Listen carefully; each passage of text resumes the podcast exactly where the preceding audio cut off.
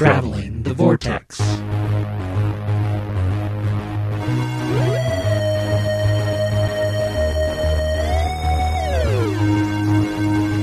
We've joined the Doctor as he travels the vortex and landed at episode number 242, where we're having some sort of multi Doctor events, whether we like it or not. I'm Keith. I'm Sean. I'm Glenn. How are you guys? Apparently, it's been a better week all the way around. For you. For you, No, we've had better weeks all the Oh, way. we've yeah. had- we've yes. had We've had better weeks. past tense. We have had is looking on the bright side, you guys got to see my house. yeah. Finally, We were recording at my place. Not yet. Well, Glenn got to see part of the house. Sean still hasn't seen all of it either. There's still a room he hasn't seen, and the attic. it's mostly nice. Thank you. Mostly. Mostly meaning I've what seen you've I've, seen. I've seen most of it. Mostly. It's mostly nice. mostly, yes, we are recording at our at my house this week, and a little later than normal. and a little later, than Yeah. normal, which we will get to.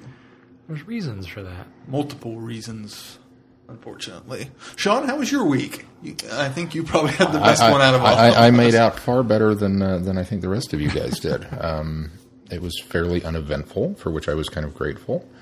Um, didn't quite go as planned, but you know, we uh, we caught up on a couple of. Uh, we're still working our way through some older films. We watched Bad Boys uh, in preparation for trying to watch the second one because I've never seen the second one. I thought, well, I need to go back and rewatch the first one, and I like Bad Boys, and then I watched Are you, are you counting that as an old film?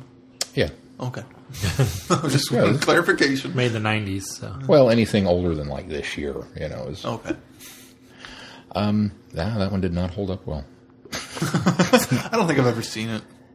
I, I, if you'd asked me before this last watch, I said, "Oh, it's good. It's one of Michael Bay's better films, and yeah, you should totally watch it." Now I don't know if I can say that. it's very dated and it doesn't hold up. It's just kind of. Eh. Even Mel was like, "Why do we own this one?" and it's hers. It's not mine. so there was that, um, and then um, in preparation for um, Lance Henriksen, who's going to be at um, a con coming up, I, I started compiling a little photo montage to, you know, I want this photo and this picture and this picture and this picture on the wall. And um, realized Mel's never seen The Quick and the Dead, and she's never seen um, No Escape, which are two of my personal favorite Lance Henriksen films, even though they're, he's got little bit parts in them, basically. So uh, I went down and fired up the Laserdisc player, and we were going to watch No Escape. and there's something wrong with my Laserdisc player. Oh. It, it put the disc in, and it, it booted up fine. The drawer opened, it closed, hit play, and it went, eh, and then the play button went away, and it didn't, it didn't play. And so I took it to Seth at work and said, "Have you ever opened one of these before?" And he got this big grin on his because Seth's my resident tech geek um, when it comes to like you know physically. So he's he's good with game systems and stuff like that. So have you ever taken apart a laserdisc player? And he got that far away, dreamy look and a big smile on his face and said, No, but I've always wanted to. okay, buddy, here's your chance. So the weird thing is, it played Star Wars. Huh. Which is a CAV disc versus No Escape, which is CLV. It has to do with recording speeds. And I really hope that doesn't mean what I think it means, which is that the laser has a different power reading for the recording speed of the disc. And it might mean the laser's going out and I hope that's not the case. But Mel, Mel was so funny because you know we're sitting on the couch and she looks at me. She goes, "Don't you own this on DVD?" I said, "No, I own it on Laserdisc. Why would I need it on DVD?" so now I'm kind of Now you got to go on it on DVD. now, now I've been hunting it up on DVD and it's not available anymore. So it's out it's of not even on print. Blu-ray. So- No, uh, No. I, I've I've never seen it, so I don't know. Obviously, it's not on DVD. You're excused. and you can't borrow it on Blu-ray or on uh, Laserdisc. 'cause I'd loan it to a you, but um, it's it's it's one of Even if it was on VHS, I don't have a way to play it. And here. you've, you've seen it, haven't you? I think Ray I have a long time ago. Yeah, Yeah. Uh, it's, I don't remember much about it. it's a silly futuristic prison movie. So it, it immediately think Escape from New York or um, oh, okay. you know, it's it's one of those genres. It's one of those ones I popped in one time when I was at Duncan's on VHS. Watched in the store on a slow day. I think it's fun. I think it's a, a really fun movie. But it's got it's got Lance Henriksen. It's Ray is the main star. It's got Lance Henriksen. I think Matt Dillon's in it. Um, Ernie Hudson's in it. So you know, it's got it's got some peeps. But um, That was really pretty much it. We had a, a, a pretty quiet week. I had a couple of rotten days of work, but I'm not going to get into those. So, pretty, pretty quiet day. Pretty quiet week. What did you do, Glenn? Mine went relatively well. I don't remember if I talked about last week on the show hurting my back on Monday before we came back from. I think I did. I think I mentioned it. I bent over. Just a quick recap. I bent over to tie a shoe, and I just had this really bad back pain, and just kind of lived with it. Walked around on Monday, Tuesday was a little better. Wednesday it was a little better. Thursday it was a little better. Friday it felt really good, and I went to. Um, was cleaning out some cables in my bag and I went found a cable for my razor, so I went and plugged it into the wall. And as I bent down to plug it into the wall, boom! Just blinding pain all across the bottom of my back, center and back. Oh, I was in so much pain, and I, so I went to the floor and had to crawl to get my phone to either a call an ambulance or b call somebody to help. But what's the first thing I do? I called work know there was no way heck I was going to be there because that's what I was doing. Was, was I had actually been getting ready to go to work, and so I was laying there and I thought, oh, I could call an ambulance, but I know what this is probably going to be, and they're not going to do anything else to me at the ER that they wouldn't do at emergency care, emergent care. So I called my mom. I said, "Do you still have the key to my house?" Yeah, why? Said, "Well, I'm, I'm," and she said she yeah, I sounded like I was in hysterics. I don't remember sounding like I was in hysterics, but I might have been because I was in a ma- massive pain. And I said, "Well, I'm, I'm on the floor, hurt my back, I can't get up." So she rushed over and got it, came inside, and That would be funny if it wasn't so. she thought she she thought maybe between the two of us she could get me up and we could get we could go to urgent care. And so every time I just would try to move, I just had this screaming, blinding, stars in my eyes pain. And so I finally managed to get rolled over on my back, which was uh, at least while I was laying still was in, was comfortable enough and bearable for the pain. She called my sister because she thought, well, maybe between the two of them we could get me up off the floor. So my sister came over, and every time I tried to move, again screaming, blinding pain. So my mom said, "Well, I, my mom she's got all kinds of ailments." She said, "I've got muscle relaxers and painkillers at the house." Well, I'll go get those. So she got them, and she came back, and we, we were him and I was her and I were him and on whether to take it or not. And my sister just said, "Give him the medicine. Give me the muscle relaxer." So she gave me the muscle relaxer, and after it kicked in, I was able to move finally without having searing pain. But anytime I tried to do up motion, like sitting up or even rolled over on my stomach, pushing myself up, screaming, blinding pain again. So I laid there for a little bit longer, and Karen said, "Did you bring the painkillers?" And she, my mom said, "Yeah." And she goes, "Give me one of those." so she gave me the painkiller, and I laid there for a little while. And after it kicked in, I could finally get up on my arms. But the problem was I couldn't push. I, I because I had been trying, and I was so exhausted from the pain, I couldn't get myself up very high. So Caitlin finally, my mom went and got Caitlin. She came home. Caitlin remembered we had uh, Holly's step aerobic uh, thing. Oh. And so what they thought is if I could just get up to that and then get up to the chair, that I could get up to the point where I could get my knees under me, which is what ended up finally happening. And I got up and, and just was walking at a snail's pace. And my mom, luckily, she brought, oh, she had a, she had a cane that she occasionally uses in the car. So we managed to do that and got myself to emergent care, and he got me set up with some uh, pain relief. And I was, while I was there, I think both pain relievers or the, the both pills finally really kicked in, and I actually almost passed out in the doctor's office. Uh, but I think that was partly because of exhaustion and pain and the pills and everything on top of that. So anyway, I've been home all weekend long, in and out of consciousness, laying on my back, trying to get better. I did go to the doctor yesterday. I was feeling a little better yesterday. I got managed to get myself to the doctor, my my my actual primary care physician, and he he re-upped my pills, gave me a, a steroid to help with the inflammation. But the thing that troubled me him the most was he kept pushing on the muscles, which if it's a sprain or a strain, when you push on the muscles, it should hurt. Yeah. And it doesn't.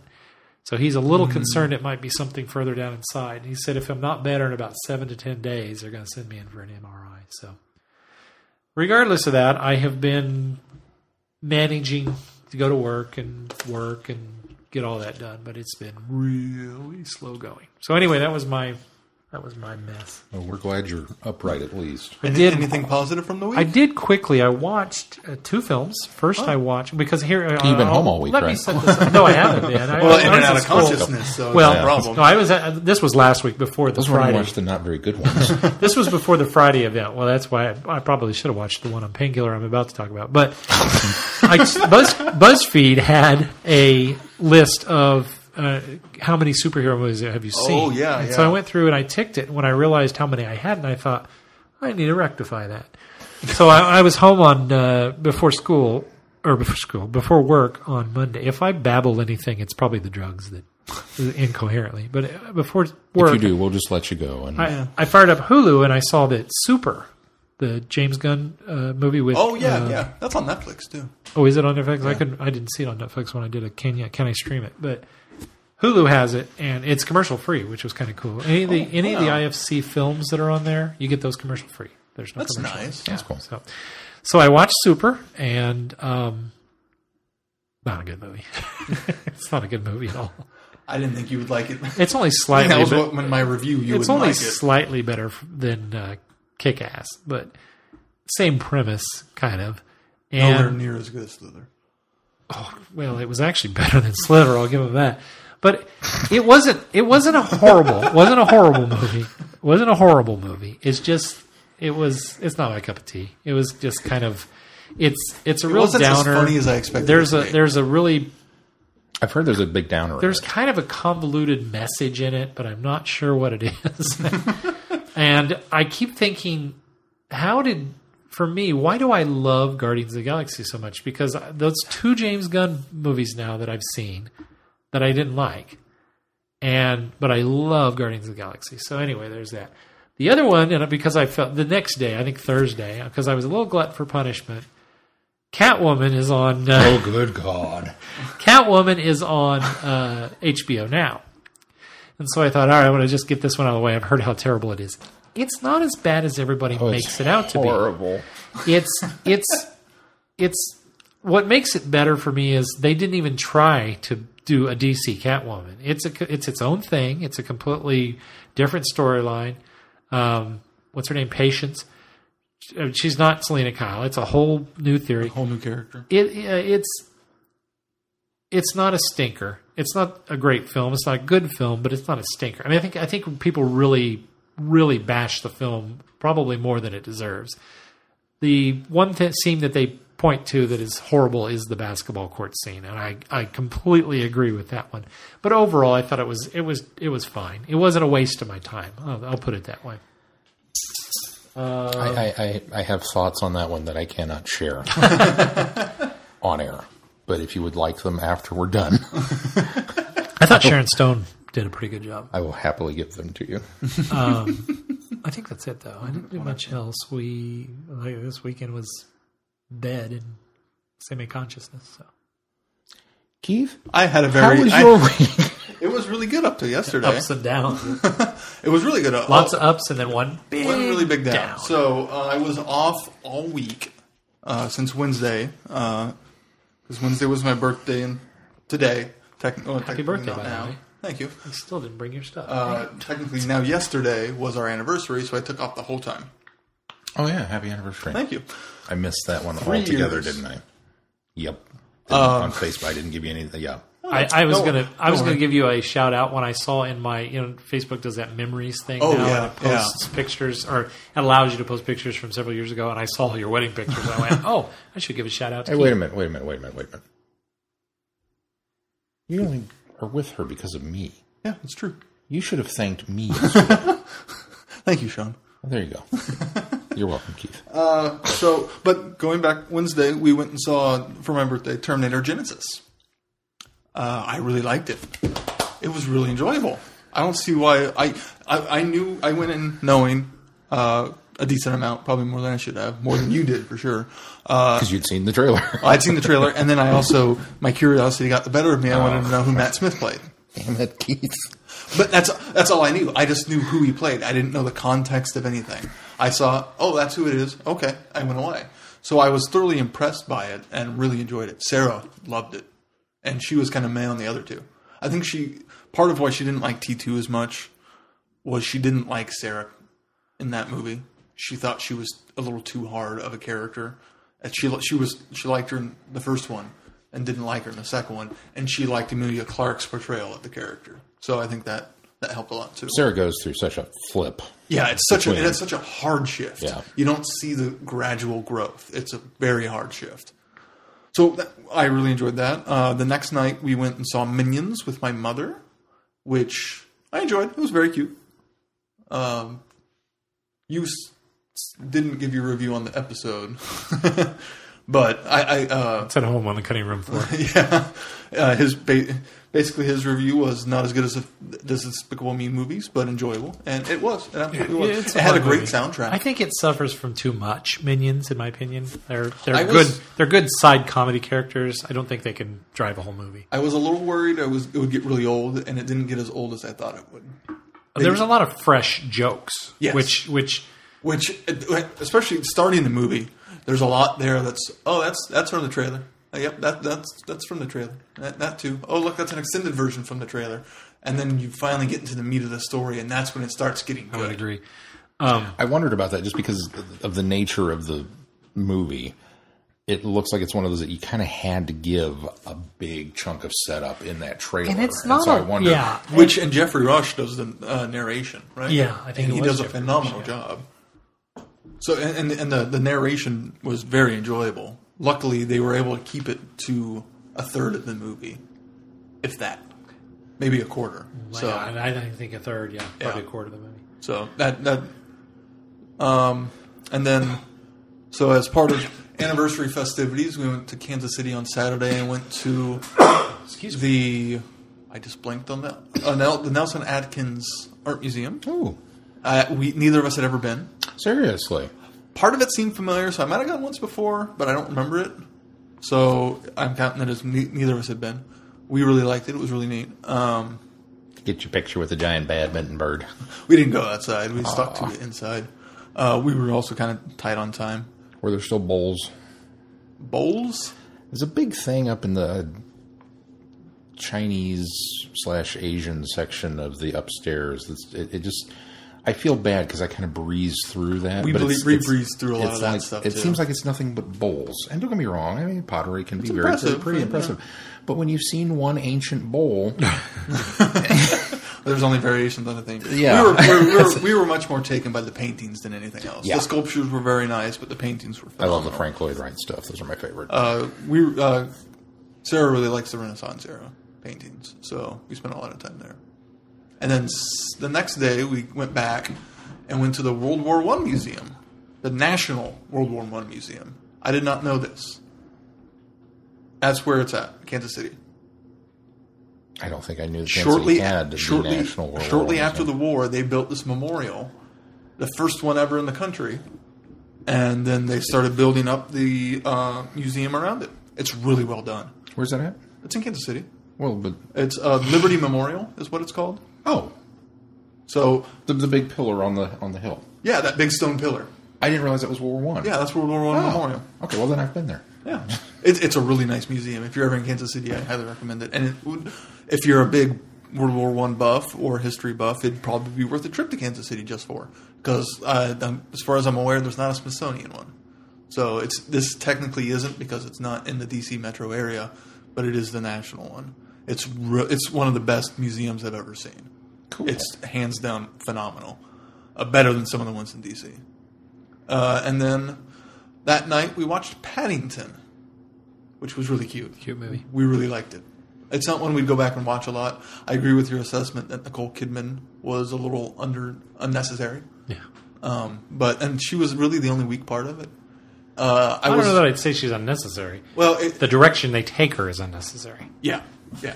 You, you, it's it's one of those stories where you really don't need a villain, Yeah, I would agree. uh, and it would have been just fine. Because it's you, you get wrapped up in the self discovery. You get wrapped up Oh, in the whole you know transplanting And- and- him and from the- the forest to the getting a civilization. Yeah, story. That, that all that is so well done. I was uh, we were really excited about the movie at first uh, before it came out because Colin Firth was going to be Paddington, which I still thought he was when I saw it.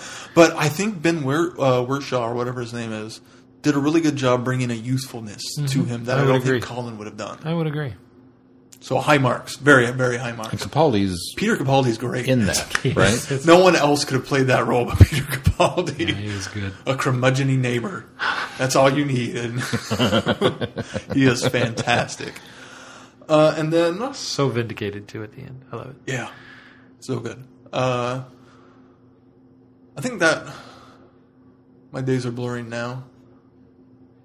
Uh, Remember, it doesn't matter when. It doesn't matter when. Uh, the next big event was yesterday. We went and got a pup, which you guys probably, if you're friends with me or Sarah on Facebook, uh, oh, if, and you probably heard the jangling of the ch- uh, collar in the background, and possibly a little whining. He is in here in the living room with us, or the dining room with us. Uh, we got a Cairn Terrier from the Pound, our local Pound, and his name He's is a rescue dog. he was a rescue dog. He uh, was a runaway uh, and so a Aw. stray. So he had a collar on him, but the number was no longer good. And so they tried to get a hold, and they kept him. He was there since the first of August, Aw. and so he's about five years old. They say we don't necessarily Oh, believe he doesn't look that old. That's what I said. but he look he looks older with the longer hair. If you, if you go and look at the picture of me and Sarah with him, he looks Mm-hmm. Yeah, I saw older than Yeah, he you're does right. now with the grooming. He- He's got puppy feet. He's got puppy face too. He's got, he's got puppy eyes. He's really does. Uh, I'll try to post a picture here in a little bit on Instagram so you can see because he's at the end of the table. He's a cutie patootie, is what he Yeah. is. So he was there since August first, and we kind of we'd been uh, him and hawing about getting a dog for a while, and saw him pop up on uh, their online stuff. I was like, let's go meet this one. We were thinking what would be a good anniversary present, and we decided a dog was it, and we are so happy with him. Uh, so his name's Cody. Uh, that was on his collar, so we didn't really decide Yeah. to change that. If he's five years old, you don't want to do that. Yeah, he doesn't always respond to it, so I don't know. But we gave him the middle name of Ambrosius. uh, for those that don't get the reference, that if you've seen Labyrinth, that's the sheepdog's name in Labyrinth. Uh, and so we were having a great old day, palling around with him, taking him to see my mom and my brother dog, uh, her dog. and then we're on the way to meet my dad when we got in a car accident. What happened? We were at a stop sign. Both of us looked both ways. Didn't see anybody. Pulled out. I looked again. Saw a SUV, and Four way or was it? it was a our. We only had the stop sign. Okay. So they did not have a stop sign.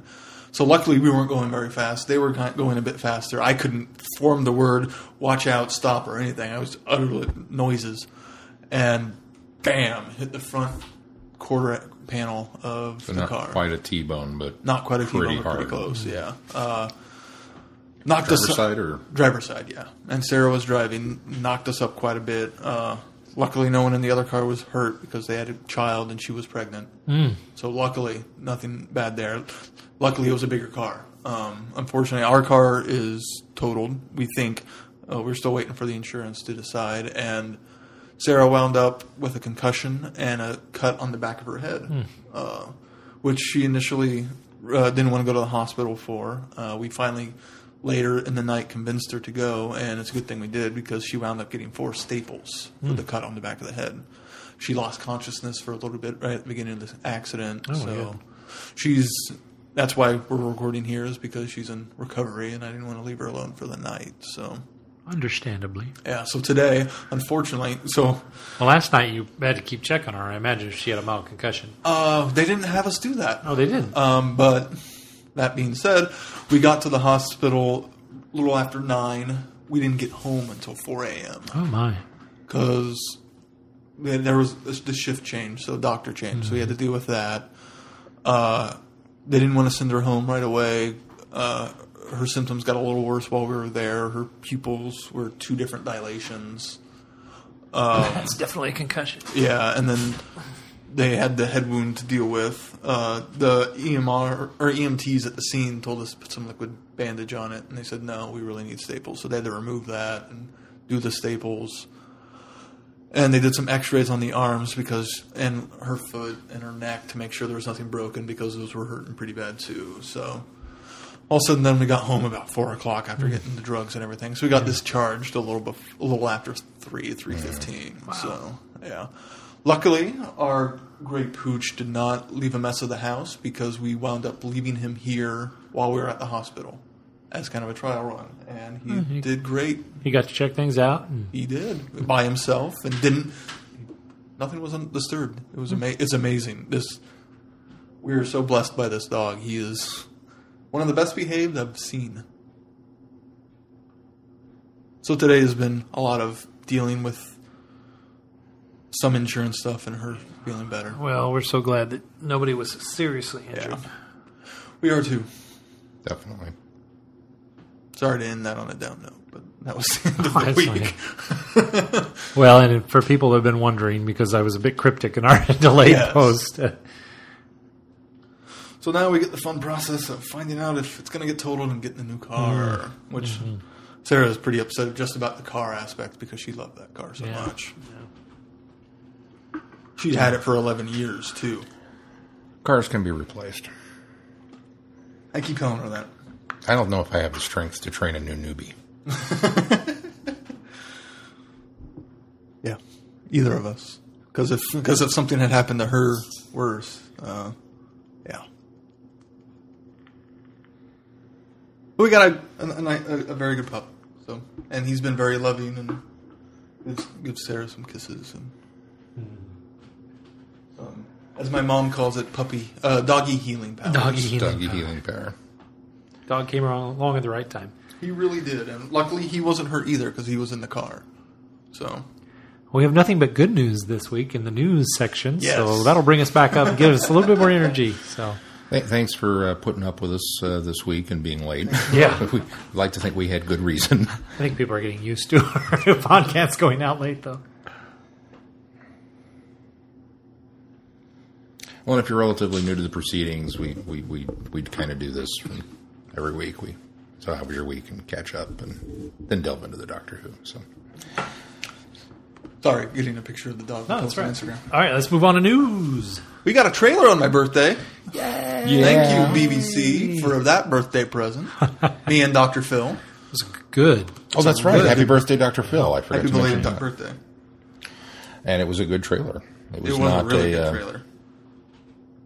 Not not a teasing trailer, but kind No. of a kind of a full blown. It was full blown. It was even more so than the last trailer. Yeah, Yeah. full blown, full throttle. Here it is. I didn't notice it until looking at some of the analysis. Did you guys see how many Daleks are in that scene? Yeah, lots. Everybody but the Paradigm. Everybody but the Paradigm. There's the classic black and blue. Black and blue. Or bl- uh, gray, Gray and blue. Yeah. it's gone, what? There- there's so much Dalek. Oh, there's colorful ones. I didn't see There's- special weapons There's ones that are very There wasn't a similar to the weapon. movie Daleks, to the the ones for the Cushing films, uh, which will be interesting. There's the dark. There's the black on black, the Scar Yeah, ones, yeah. and the Emperor, and yeah. I yeah, I didn't notice the, the, the silver and blue more. We we got a really really good extended shot of the uh, Skaro. Well, we presume it's Skaro, the What, Dalek we're going, city. what we're going to say is Scar. yeah, because uh, that that looked gorgeous. That was that was incredible. The entire trailer looked gorgeous. I think this kind of this trailer also kind of silenced a lot of people's speculation about Maisie Wilson, uh, Maisie Williams. Is that right? Maisie Williams. Yeah. yeah, um, and the Susan stuff. yeah. The Susan stuff. Although now everybody's on the whole Jenny kick because uh, Georgia Moffett visited the set Oh, geez. recently, and there were set pictures. So. I didn't see those. So everybody's thinking that now they're on this whole train of thought that oh well it must be Jenny. She's been It's- it's funny She's been uh, uh, went through regeneration. It's funny they don't jump to those conclusions that somebody's going to show up when some of the old companions have gotten on set, Yeah, well I think like with when Jo Grant was I, or I- Katy Manning was I there, think when um, or uh, Carole Ann Ford. thank you Carole Ann Ford what had been on earlier in the summer or maybe it was even late in the spring. That's what I think that fueled some of the I think speculation she was there about. for filming Christmas. I think if I that remember correctly. yeah, I think you're right. Um, that fueled some of the speculation about Maisie Williams initially. So Well, and Waris Hussein uh, visited the set this week, so he must be he directing. must be episode. directing. Oh yeah, That must be, absolutely. you know. I'm really excited about a lot of the new monsters, quote unquote, that we get in the trailer, and that there's not going to be so many. It's it's always great to see new creatures and monsters in the show, and it's not going back to the well every all season. Well, and it's it's one of those things. That, I mean, don't get me wrong. I'm as excited as the next guy for a Dalek episode, And You another know, Zygon episode. or a, a, Cyberman. But at the same time, it's like you know when, when you think back on what New Who has really brought to the table. You don't think of the classics. I, I don't think I of don't think of the actual new monsters. Evolution of Manhattan. I, I think of the Silence. Uh, Evolution of Manhattan. I was going to say, I know what you you meant. rename that? That's a machine of the Maybe I titles got a there. maybe I got a concussion too. I just don't know. that one. Um, uh, you know, I, I think I think of the silence. I think of the uh, Everyone thinks of Weeping Angels the Weeping right away. Angels. I think of the uh, the whatever the thing was on the bed. I think of the, The you know, Dune, to some extent. to some extent the Abzorbaloff. I think Oh. I, I, I think of the ones that have come that have been like, all right, cool. Are you okay with the cat-like people, the cat-like person, because there's a precedence? He breathes fire. I'm assuming he's going to be part. What, what? What? That's a Greek god that, or a Greek creature that does that, doesn't it? Is there? Then that would tie in maybe to well. Is there is a Greek creature does it or is it a Norse creature? It could be a that it? Norse because that might I, tie I don't into know. the. I'm just Odin thinking of oh, one episode. similar that's got a tail We of a did get- snake, and It's and not a cat nun then. We did get it. No, I, I, some- didn't- a lot of people speculated that this. He looks more like a lion, like one of the big cats. You know. Okay. I saw speculation that there may be connection to the cheetah people. I saw that as well. Yeah. It's a shame we just did That'd survival that that'd we can't Actually, do it I, again. I think that would be cool. Yeah. Yeah, I think we need to retire survival for a while. Even I, as wonderful it is, think we should retire survival for a while. No, I haven't gone back. I mean, I watched it. I've watched it twice because I watched it once when it when it hit, and then I watched it with Mel when she got home from work. It's like you got to watch this. Um, but then I was like, okay, I'm done. That's kind of my new haven't- thing. I I don't want to to go back and since my second time. I've looked at pictures, but that's about it.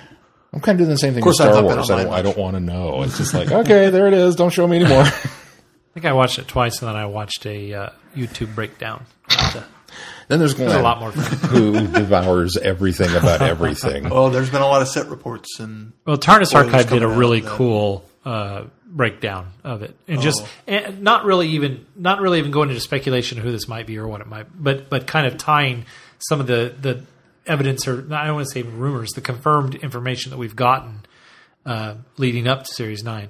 There's been, you know, this this he he kind of does the this might relate to this, this might relate to this, this appears to be part of this, and that kind of. Well, it's kind of the same breakdown. thing they did Yeah. with the, uh, the the poster that came out, and then there was this huge. you did you notice he's wearing checked pants? And it's the, like, the over analysis of the did face first and time the that I saw sand. the trailer because we The apparently see those we see those check pants in the first trailer, and I didn't even catch on until they, I saw somebody breaking down the uh, picture that was posted. And I was like, oh, hey, that, that's cool. and, and there's totally those faces in the fire in the in the so, last no, one. that's definitely not.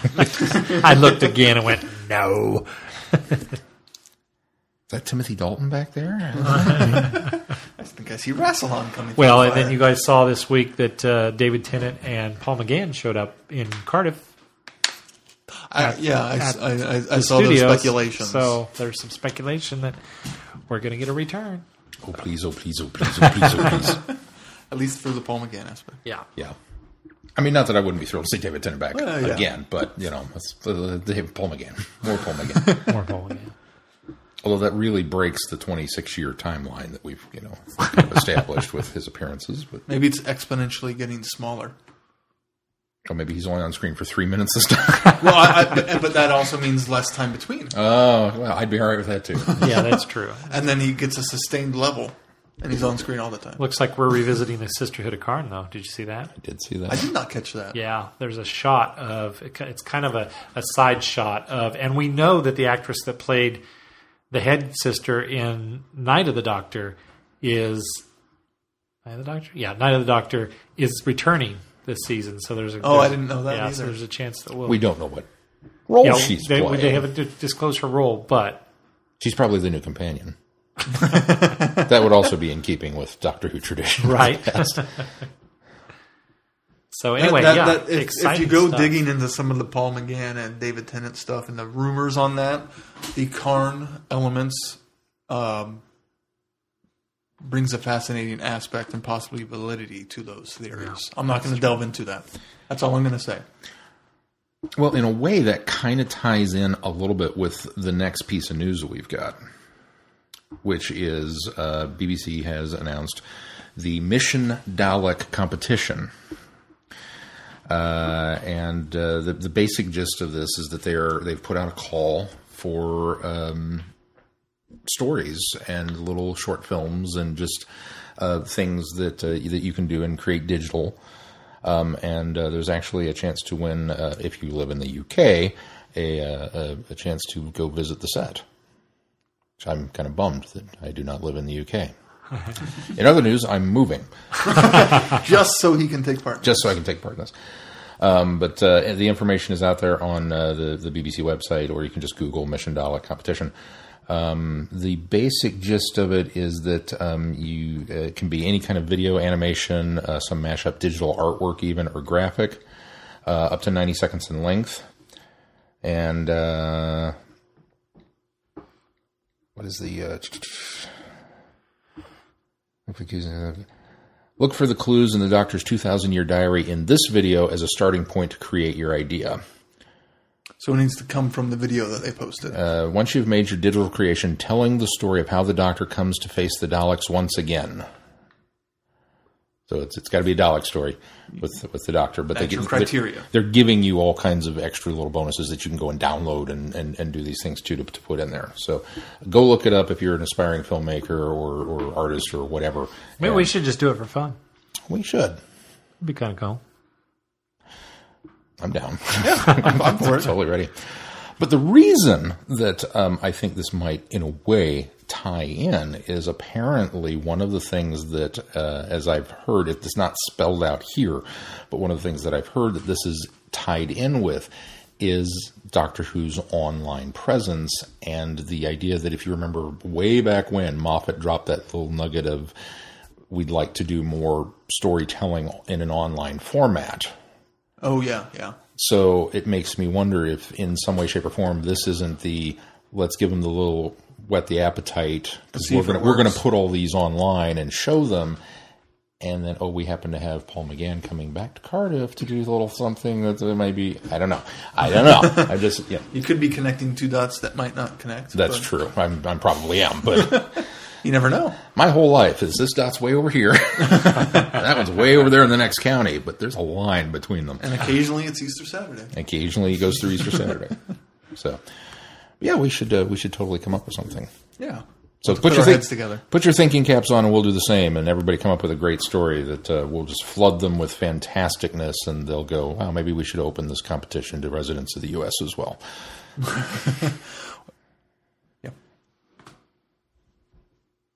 That's all I had about that. Uh, the last bit of news is recently ha- Hayley Atwell. Uh, if you don't recognize the actress, that's Peggy Carter to you. Uh, was asked, Agent Peggy A- Carter. agent. Agent Peggy Carter. or Cinderella's mom. duly duly earned. Yes. Who appears to be dominating a Dubsmash war. uh, has recently been asked if she would love to be on Doctor Who, a, role on Doctor Who, and she said, I would love to be Doctor Who. yes. That, that's a, a female casting I can get behind. I'd be all for that. I, I think she's a fine actress. Really, really enjoy her in uh, all of the Marvel films she's done, and and uh, Peggy Carter or Agent Carter on TV, and Oh, and she really got a chance to flesh out Agent Carter on the TV show, so we know she has the great depth. And it wouldn't be her first foray into Doctor Who because she was in that uh, Big Finish audio Yeah. um, that we reviewed. flip flop. Is it that one? Was she in flip flop? It was something with Seventh Doctor and Mal. The TARDIS wiki, hold on. I'm sure we probably discussed this at the time that we reviewed it, and I am always amazed when these things come up five months remember. later, and I'm like, were they in that?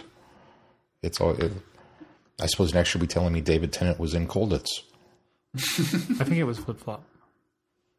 Was that the one that Uh, did? No, it was Blood of the Daleks. No, that's not the one I'm thinking of because we haven't done Blood of the Daleks. Yeah, we have. That's the first of the Paul McGann uh, Eighth Doctor adventures, Yeah, the two-parter where they're on Red Rocket Rising. Those poor people. that's the one she was in. Okay, well, she was in another one. She's been in three total. Uh, Doomwood Curse, which we haven't listened to, Whispering Forest, and The Sands of Life. Oh, maybe I'm thinking of Blood, Blood of the Daleks then that she was in. You're always thinking about Daleks. Daleks on the brain. pretty much. All right. That's well, for news. let's move on to feedback. Our last bit of feed, or our, our last and first bit of feedback. First but not least, first but not least. Last things first and first Our things last, last. but not our. What? Say it again. Our last and first. and first. And timing. Our, our, yeah. What do you expect from this podcast? Uh, comment, question, hello. This is from Robert. Sorry to hear about the lay and about the accident. I'm sure we'll lay the story, lay the story on the show. Good to hear that no one was seriously hurt. we should do that. Uh, we will. Wibbly wobbly, wobbly. Who says we record these in that order? uh, uh. We'll now be studying for Friday's test on Monday before we've learned the material. Now to my comments, which I would have sent earlier. I had my annual eye exam Friday, and my vision was off for a couple days na- because of that. Anyways, I saw the photo of Reece Shearsmith in costume with and without Mark Gatiss. The costume looks futuristic enough, but it also has two odd resemblances. One is that it vaguely looks something Avon, I'm sorry if I'm mispronouncing that, from Blake's Seven War. The other is a resemblance to the command staff uniforms worn by some of the main characters in the third or fourth series of Babylon 5. Not that I think there are any oh. crossovers happening, it's just an interesting choice by the costume designer. Take care, see you at TopCon. Robert.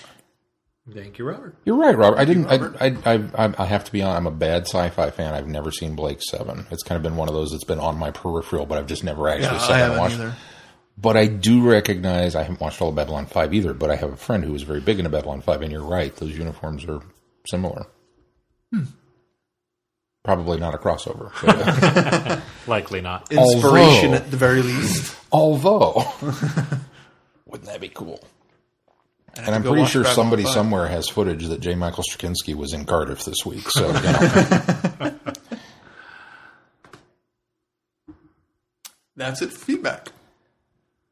Well, let's move on to our big event, which is a review, a catch up review of some of the Titan Doctor Who titles and um, leading up to uh, the big event that happened this week. So, where are we starting? 10th Doctor, number 10, correct? Yes, sure. We will go in Doctor order And the and then end with the big capstone of the fourth. That's right. The title for this particular story arc was Echo.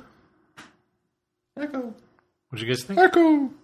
It's just This your Echo enjoyable. sloth. We'll do 10 and 11. We'll just do them together since they were. We'll just do story arc. Or was this one off? This was just. This was a one-off. This, It was a one-off, This was a wasn't? Yeah, so quasi one-off with Yeah, a you're setup in the beginning. There was a bit of a setup. Yeah. Not to mention you had to you had to do a little bit of recall here because we're back with Gabby's family as well. So. Yes. Well, this is also the one that, uh, uh, for, for our longtime listeners that maybe remember that we started to think about trying to review this the last time we did a Titan episode and then decided we weren't going to. So we, we pulled the rug out from underneath you, but we're here doing it now.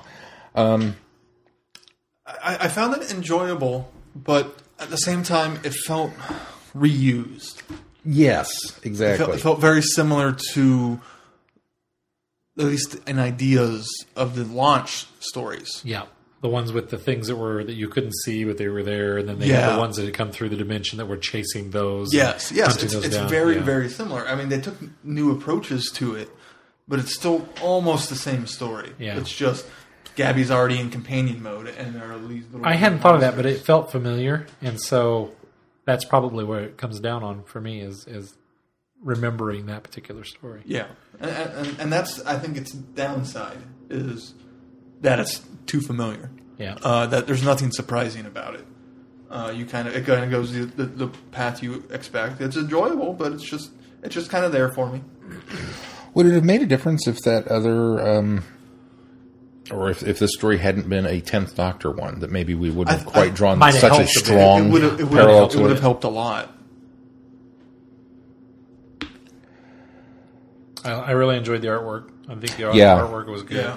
And I like- I think that's part of why it's familiar. It's the same artist from the first ones. Oh, is I'm it? pretty sure. I like the paneling too. How it's not the typical square paneling. It's it's got a lot of different you know edges and, and curves and, and slants and designs and some black backgrounding for the panels, and then turn around. There's some white paneling for the. For, although you know what just occurred to me, it's when the echo stuff is actually happening. Is when you, well no because there's a, this is a white background panels. Anyway, I really like the choices of colors and, and style that they, they took with it as well. It's nice that they change up some of the background pages, that are black and white. Like you know, Oh, I think you're right. I think it's once he once the doc- it's it's white until the doctor makes the uh, the sound legible. Basically, Yeah, that it's yeah. a cry for help.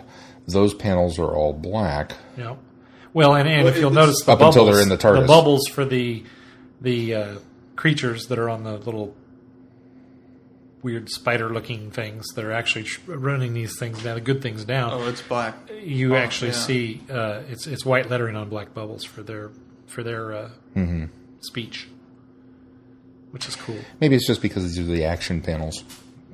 Could be, could very well be. Do you think you'd put some of the climax on that way too, and because there's action in the climax. Uh, terrible cover though. I did, the, the cover that came with the digital copy that we got. I did not like the the alternate cover. I really do like because I think this is the first time you get a chance to see what Gabby would look Oh, like. the the in actress photorealism, yeah. had. I think they had an actress step in for those. Oh, the photo covers. yeah, Yeah, and I'm normally not a big fan of photo covers. I don't know if I've mentioned that on the show or not, but I, I kind of feel think you like did. this. You know, it's a comic book. I want a picture. I don't Yeah. want a picture. you know, draw me something. want to- in this drawing. particular case, I liked it better. I liked the uh, but I agree. The, the is terrible with just the Aquaman. doctor doctor like covering his ears. Is that what he's doing? It seems like it. Sure. Starting to cover his ears.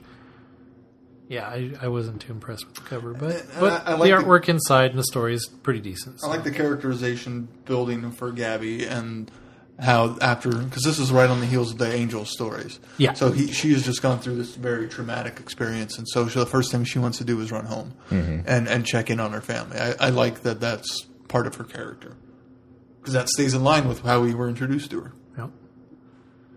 Yep. Now that was the only tenth Doctor we did, right? That was the only Right. yeah. time. Doctor. Okay, so moving on to eleven, Cranking it up to eleven. number twelve, right? We start with number twelve, We're starting with number twelve. which I do like the cover for this one. the, oh, no, I take that back.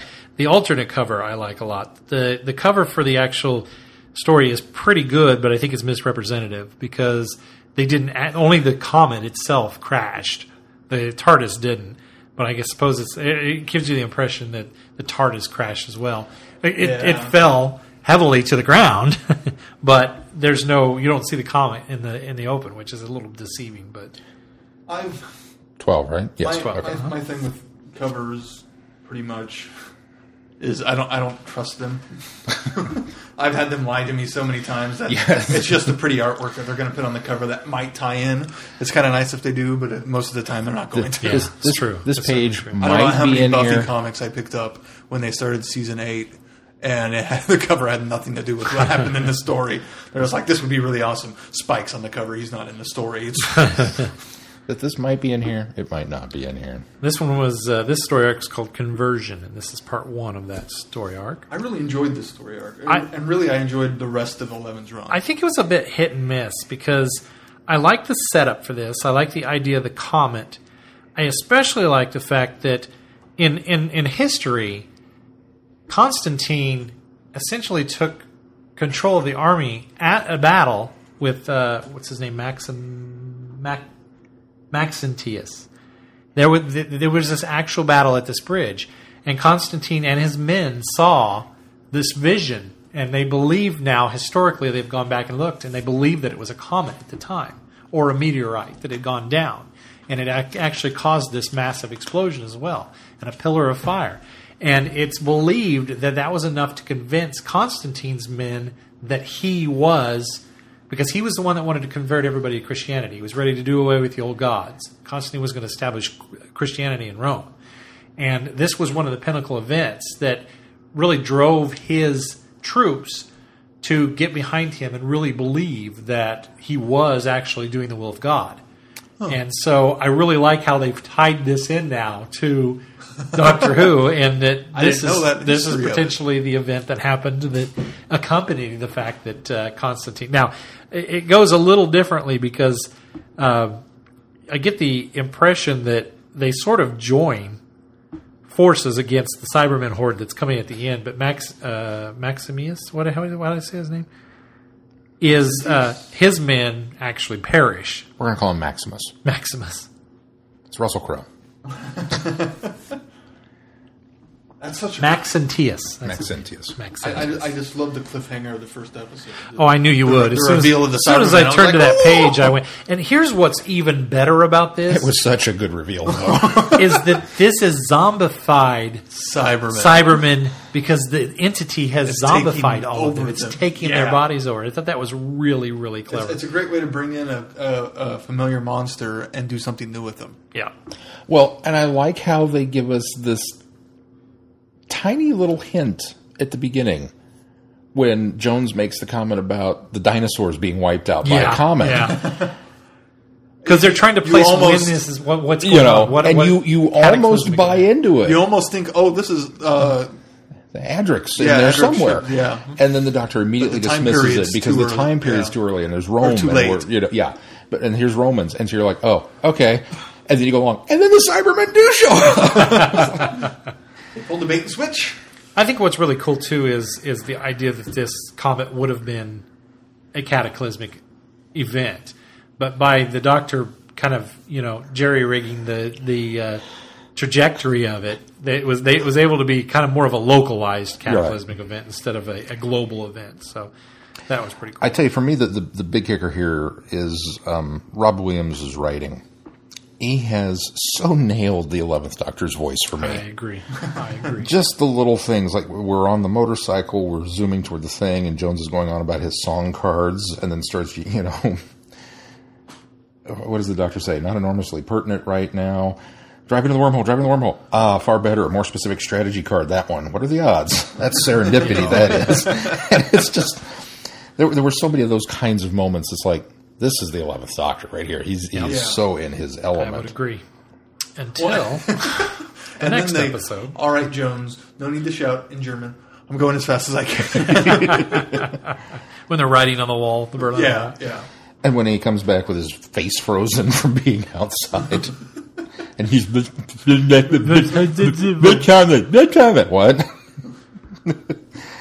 so yeah, there there was just there was so much about that that it was, it was like, and um, it, it's been a while since we've had a. I'm trying to think. Certainly, I mean, certainly not on TV. We've not done a whole lot of quote unquote historicals. No, no, in- not in- like this. Not, No. but, and so that's and you know, And not in the Lavender Road. yeah, not in 11th round. So this, it, in a way, it felt like a huge departure. That because we, we don't have anything like this. But then what I thought was interesting is in the next episode you, with the zombified Cybermen, it's like we're still dealing with Yeah. this. You Oh, know, yeah. this is all still part of the same through line. Right, it's just right. that it's you know different time, different it's place. very it's very uh, reminiscent, partially because of the Romans. Uh, Pandorica opens Big Bang but yeah, in a way. because you're dealing with a, a historical setting at one, and then kind of while they're still in the they're still in the historical setting in the second one, right? They don't Yeah. change. Oh yeah, location. no. Yeah, because issue two or issue two, And the next- issue next issue thirteen is that right? Yeah, which 13. I finally love the cover that's on the beginning. Again, has nothing to do with it because But he so never clever. dresses as a Roman. But I do love the little gag on there that says Rory Williams or "Eat your heart out, Rory, Rory Williams," and he's dressed as a Roman And soldier. the other two in the That was background pretty very confused. Why are we dressed like Romans? Well, what was most confusing is because they're dressed like Romans, and then in the story they're not ever dressed Yeah. like Romans. So that's what was confusing to him. I do like that the uh, um, entity kind of creates this illusion of something else, projects something that that that, that, that would gain the trust of the enemy of the soldiers. And Yeah. in the first set, it's the it's the gods of old or the goddesses, I should say, of old, and uh, they're you know taken over. This is where we finally see the TARDIS drop from out of the sky after it's broken free from the comet, but then power just gone. I think my problem with this story is um, the Doctor gets a little too mopey for me. I think this is the one because he kind of re- switches to the dark, gr- uh, grumpy, mopey doctor. yeah and he's kind of because he's dime. regretting what he did his conversion in the story before this story arc before this, where he was um, The head of the head of yeah yeah ServeYouInc. Which And, that's uh, what we're dealing with the fallout of. Yeah, and I, I, I, I, I'm okay with the doctor doing some soul searching and, and and feeling some remorse or regret, but he almost gets just a little It's- too far. It's more in the next issue that I feel that Is it- it, is it gets then? that way. That's the one where he's moping outside the TARDIS. well, that's right, because at the end of this in. one, the, the TARDIS won't let him back in. That's right. Yeah, that's the one that I think I'm thinking of. See, this one I, I, I kind of felt like, in a way, almost missed a trick that we maybe wrapped it up too quickly. When when he gives the statement, the entity with the might of a cyber army, an army that now shows you what your heart wants most as they attack. That's unstoppable. Oh yeah, and he's just, oh no no no no no, I can't deal with this right now. And just just the thought of that, you wouldn't. I mean, what, think about this: an army that comes in and just goes, "This is what you want." Yeah, there, there'd be no resistance. Yeah, That's one of the really. That's That's one of the great things I liked about this one. and it's not a Dalek threat. Forgive me, Glenn. where they're projecting this image and then they come in and shoot everybody. right, right. This This is is so they can convert you. this is going to be a conversion. We we assume that even though they're not I don't even know that it was going to be a conversion because I think if it was going to be a conversion, it, I guess in a way it is. But I think the, they needed to stop resistance before they could start conversion. Well, the blue the blue soldiers, I mean, they essentially take over Yeah. Yeah. the body. They don't. There's no Cyberman conversion. The It's- entity it's the takes entity doing it, over. So it's it's still it's more of a zombified More of a- than it is yeah. a, a conversion to cyber technology. But just uh, if, if if we were on Walking Dead and you didn't want to fight back, Yeah. just, yeah, come get me, Right. come eat me, Exactly. Uh, just that, that that whole idea is is is very And they do take over Jones at one point. yeah. Yeah, which it's this one that we lose Jones at the very end. Yes. I do I like the ruse though that the That entity, using the arc yeah, to- using the arc uh, uh, to, make, make him him look think. like he's he's been zombified by the entity as well, and then implanting his memories, his his uh, not memories, but taking basically taking control because of his stored memory and uh, emotions. But that was kind of cool. And I, I, I did find interesting the the end of Alice being so. What did you just do? And not not having seen this side of this doctor before. Yeah. Because it is in line with. Well, he gets mopey in the next issue. This, what he did wasn't very in line with not only the Doctor, the eleventh Doctor, of doing whatever it takes to save so many Right. people, Right. Agreed. and her shock of, oh my gosh, you did what? And what about Jones? And that that is one of the things that Alice grounds this whole arc so well. well, and and this particular linchpin of the story justifies the speediness with which we wrapped up this particular part of the arc. yeah, yeah. I would agree. because the comment that I just made is like, wow, you came up with this phenomenally unstoppable villain, and then we didn't really dwell on them. And then you stopped them. But then you stopped them in Pretty a much right away. pretty a right away logical needed to happen, and you did it in such a way that it wasn't a, a, a you know it wasn't a big gun that you came up with. You came up with this ideology Yeah. that is what you know broke it down and stopped it. But at what cost? And it was just like oh man the gut punch of this when when alice says you know so they all saw you know what? They each saw a god a god of their own choosing. What happens now? What happens when one of them says my god is real and i saw it and the other says no my god is real and i saw it? How many wars start then and the doctor's simple response of i can't be everywhere Yeah. just that- that- devastating I think it's yeah. the, the cool thing about Alice's statement there too is the fact that she makes a statement that resonates through Earth history.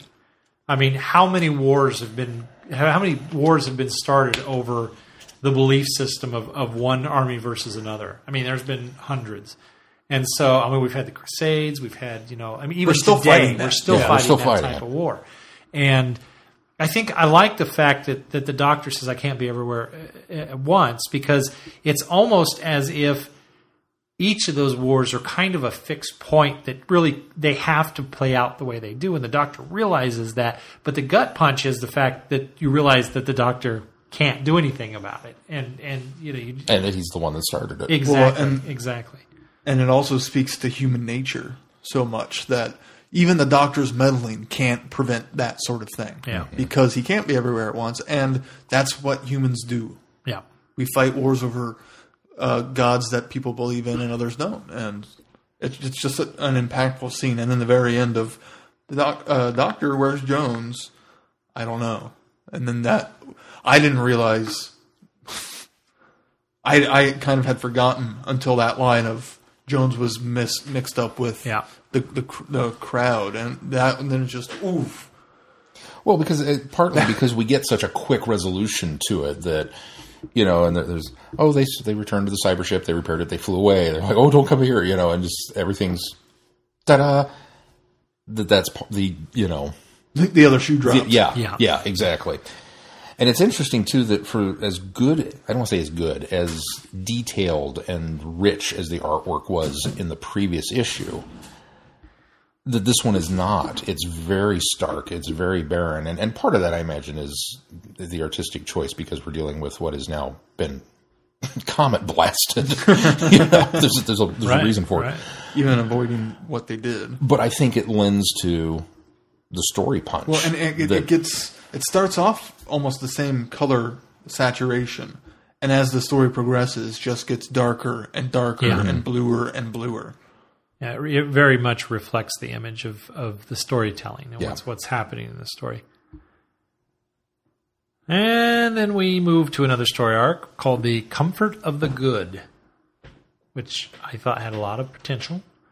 And then they started it off with a very mopey, regretful doctor. And then the TARDIS runs off. and I thought, huh, nobody's really ever kind of That's a new thing. tackled this. He's lost her before. Yeah. He's flushed her out airlocks, dropped her off airplane dirigibles, he's, you know, bobbed her in the ocean. But never ads she have gone off and she lost relocated. on her, left on her own. Not that which I'm was aware of. Interesting. Um, and even more interesting is the fact that the TARDIS is gone, and he he sort of explains that when a TARDIS, you know, no longer can trust the Time Lord, it goes off to find the next Time Lord. It goes off to find another Time Find- Lord. yeah. which leaves the begs the question where do you go when there are no more time lords and i think that's answered really well and i actually like the direction they went with that that the tardis went to the next closest thing it could associate to a time lord and that's the uh, what's the guy's name uh, The uh, I keep, Talent always scout. want to say that. Yeah, Yeah, the I always talent- want to say caretaker. It's the talent scout. Yeah, who is uh, masquerading as a time lord. Um, but once we got first these first first half a dozen pages or so, I thought it was kind of cool how they're they they're they're trying to they're using entity in order to connect to Jones, who is in some sort of astral or metaphysical world at this Yeah. point because he had been uh, overtaken. Um, And and then I, the- I thought that the the visualization of that was really good. Just the soaring through, you know, yeah, it's and then enjoying This things. two page Yeah, really neat. Gorgeous. Yeah. gorgeous. Well, and he starts off in some attic somewhere with a why does he- doctor why with does he have a a fourth doctor scarf. yeah, I thought that was bizarre, but a nod. now. Th- th- is there I think it David is. Bowie- I think it's a nod. Yeah. Is, That's is there a it is. David Bowie fan who can go, no, Bowie wore a scarf just like that on stage? or is it just a nod? And and then he steps out of this cloud ship after he's been contacted and returned. There, there's And been some nice references leading up to that the heck is that? to the man who fell to Earth, yes, the, the film. Bowie and I know made. that's what they're going for, but I don't. I don't know how close that design. I've never seen has- the movie. Has Jones? No, it it is. It's very similar. But has Jones got? That's my problem with it. Is if it's it, if it's simply a nod, it doesn't work well because he looks very alien in this. I, I got the impression that he was absorbed. So the astral plane stuff, he had been absorbed into the entity, okay. and so this is him being melded with the entity coming out of it. And so The Jones part of him coming out, and that's all the uh, uh, tubes and extra stuff, and why he looks so weird and different. Is that's the he's sort of carrying the entity. he still within has the himself. entity with okay. him. I'll I'll buy that. It's still a part of him because this point. the problem that I have is he talk they, they they drive they finally drive home the chameleon aspect of Jones, which really kind of fixes a lot of my problems with every comic book he's in a different character, a different outfit. But I've always thought that was still more of a grounded, down to earth idea that he's a chameleon and he changes outfits and costumes and things like that, which to me is very David Bowie in, in, in retrospect as well. But when it comes out like this, I thought, now are they trying to drive home the fact that now he's gone through some sort of transformation where he really is a chameleon? Or am I am I reading more into that than what? And maybe I- I- I didn't maybe pick up Keith's on that. explanation is is even better than what I was trying to reach for at some point. Because because it what he says also when he comes out. Uh, I sang to it, Doctor. I sang a song about love, such an old-fashioned word, about caring for things, about the edge of the night, and how this is the la- our last dance. This is ourselves. nice, nice Queen reference. Uh, Queen and Bowie. Yes. that's, that's a that's also a Bowie song. uh, and then Jones saying we like the song, or uh, Ark saying we like the song. Yes, yes, you did. Now the entity realizes now that we're not after it.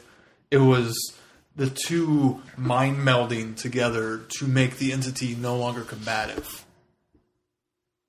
Okay, Yes. I'll buy that. I like that. That's good. That, They- they- that they- settles they- my. They- formed a healed each other. Yeah. they, they formed a symbiotic relationship. yeah, Yeah. that that helps. I like that. Good show, Keith. Good show. And Thank you, thank you. the man who fell to Earth, there's no spaceship. right.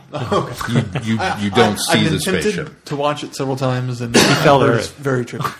Oh yeah.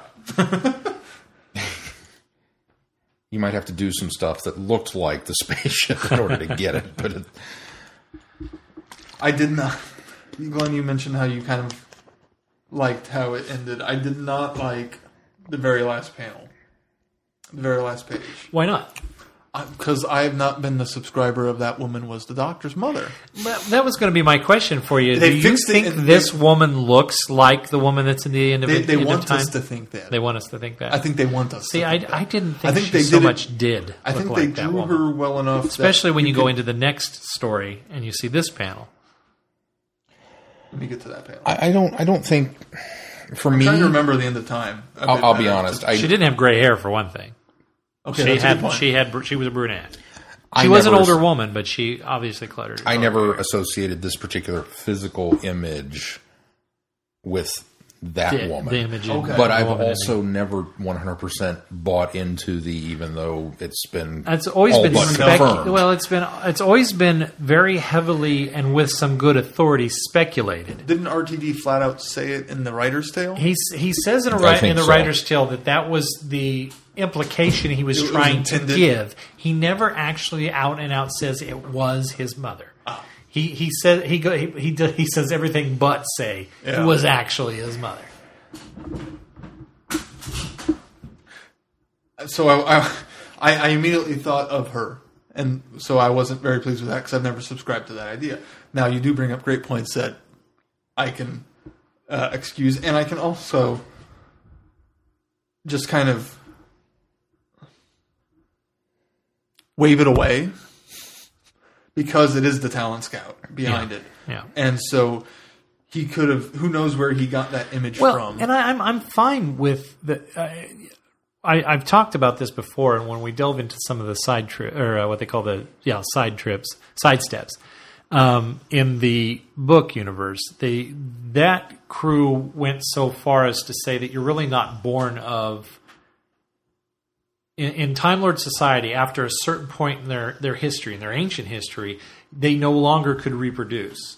And so what they did is they created a loom system, and you were essentially you were kind of like a Man of Steel. yeah, you were yeah, you were plucked off of a loom, and that was that was your birth. They had devised a way to continue society, and between the loom and the regenerations, that's part of the reason why Time Lords are granted. what an interesting idea. It, it, I haven't. I don't know that much about it other than the Snyder's totally peripheral reading that I've that I've read, but th- it's heavily drawn upon in Lungbarrow, which we'll eventually get to. Unfortunately, that's at the very end of it. But it, it, it was it was it was sort of dropped and and built upon throughout that. Unfortunately, by doing Just the something idea like of the this, thread of life and the. I, I like by, the imagery by, by that. doing this, that's completely a step away. But we can't just say this is the only time they've stepped away from that because of the fact that um, the Doctor in New Who has dropped the idea that well, I was a father once, I was a grandfather Yeah. once, and But in this in the uh, listen episode just last season, the Doctor is a young boy, is in bed, and you hear his parents. I think we're even led pretty solid evidence that it's his parents.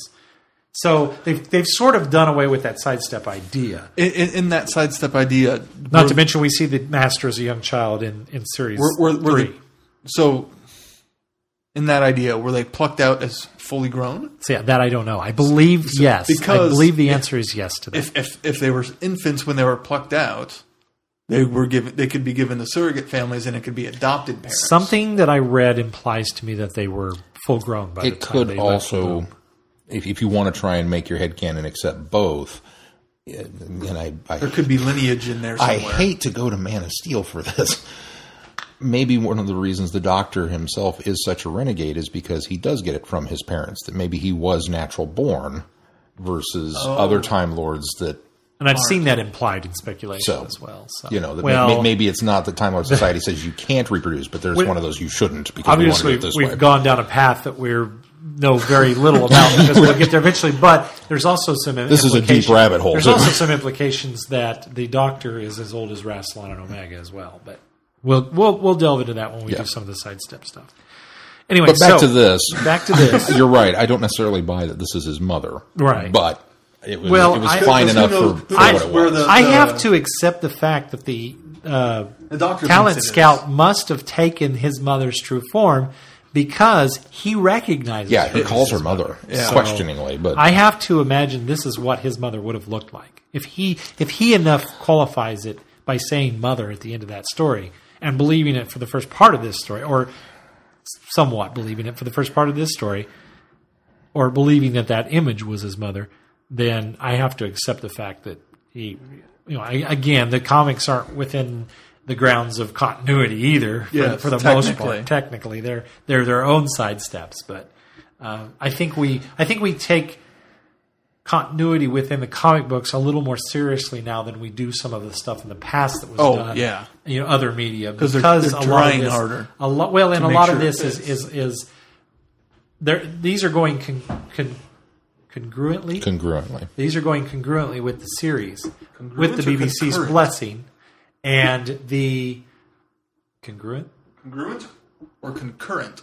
Concurrent. Okay, they're going concurrent. They're going whatever the They're proper both, word probably is. doing both. Okay, they're going concurrent to what's happening in the real se- in the in the se- or with the series right now, whereas the materials that were done in the wilderness years, when you include comics and books and anything else, everybody was having their own di- ideas and Right. branching out, and they just held on to a license. Whereas I think there might be a little more oversight to the comics nowadays, even though they also have a license and a bit of liberties with it as well. I think there's a little more oversight so that they aren't completely It would have been an interesting question um, for maybe Paul Cornell in that how, how, how do you when you- when you sit down to write for a comic book that is licensed as Doctor Who is, knowing that you're coming up with something that you're telling this great story, but that there's that kind of overlooming it's not canon, you know. Yeah. Is, is that maybe something frustrating that you, you have to fit it within this particular set of guidelines? It's a very You're good only allowed to tell this kind of story, this kind of story, this kind of story because you can't flat out contradict anything in, in this in the show. yeah. But at the same time, I mean, you have to play within this ballpark. But at the same time, You know, some things you write could later be contradicted. I also think that the, that the team that works on the comic books probably are self policing so that they don't come up with something so far out there that it would be hard to explain or, or, or at least Oh, sure. Yeah. figure Yeah, out a way to, so. to tangibly connect the two. So yeah, and I don't think you'd want to. I mean, I don't think I, I think that would probably hurt the comic. more We're also now help. delving into this a little deeper than we should too, because this is really just a few pages later resolved when it's when it's it's Showed it's it's, shown that it's the um, Well, he even Talent says he says you're not you're not you're not you're no time lord. You're not my mother either. You're just a talent scout taking another shape. That's on page three. Yeah. So it's a quick, you know, turnaround that he, he was hit with that imagery. And honestly, it wasn't until that line that my brain made the genuine connection that this is the Time Lord who showed up all the way back in, in, in issue one. yeah Yeah. That there was like, It was the talent scout losing at the uh, time. and, and Agreed. kind of again being reminded that we're still dealing with this one narrative thread that has run through. And then it hit me how geniusly this is written. Because that's all Matt Smith's seasons were. Is Oh, yeah, we're, we're following through with that. We're still dealing with this, with the crack, or with this, or with the. Well, now we're dealing with the talent scout, and here it is in episode one, and you didn't see it, but it was there all the way up through the end, and I just went, "Wow, this is so cool!" I think the other thing that I really, I think that this was really kind of a capstone for the whole story arc for that reason, and for the fact that I think Alice, for the first time, is now getting to see some, what what has, she has been going through with her mother recently dying.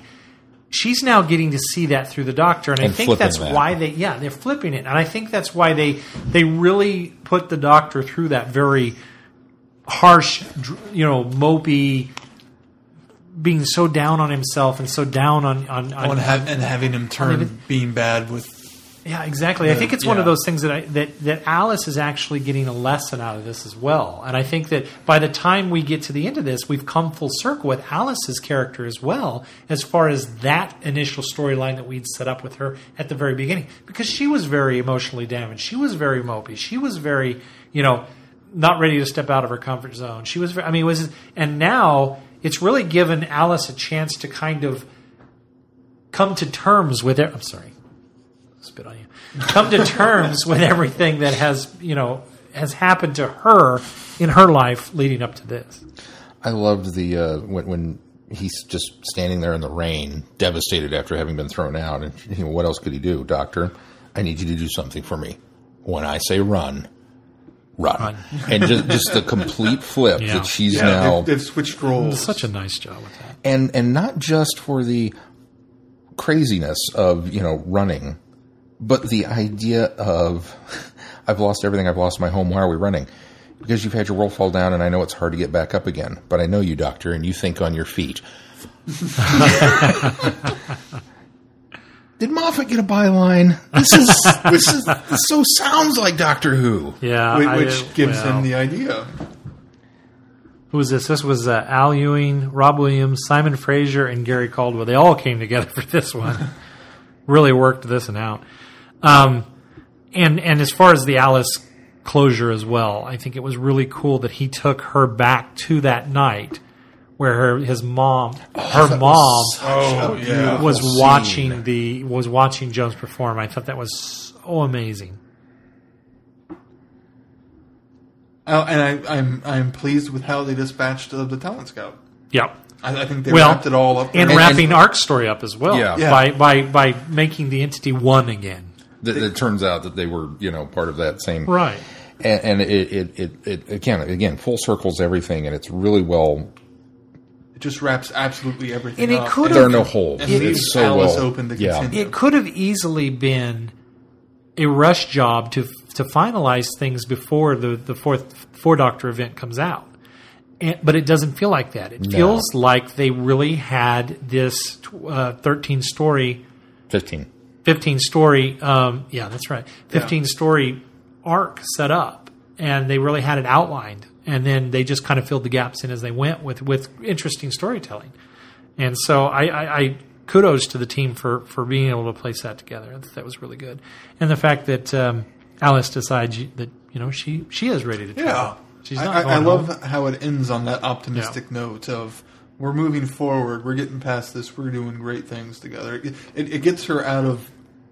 I think next the next season, if you call them these seasons, it will really give Alice a chance to be a more full fledged companion. Agreed. Whereas she was we won't have all that emotional baggage that we were yeah, dealing with Yeah, in we this won't. first it- it's story it's kind of like Amy in season six. While there's some emotional baggage, she's a bit more companion. Agreed. Or uh, Clara in season eight, where there's emotional stuff that's going on with her, but the plot element of hinging on her is moved on. agreed I am. Um, Which she was such great emotional level, and I hope they continue that. Her being the emotional balance yeah in the run.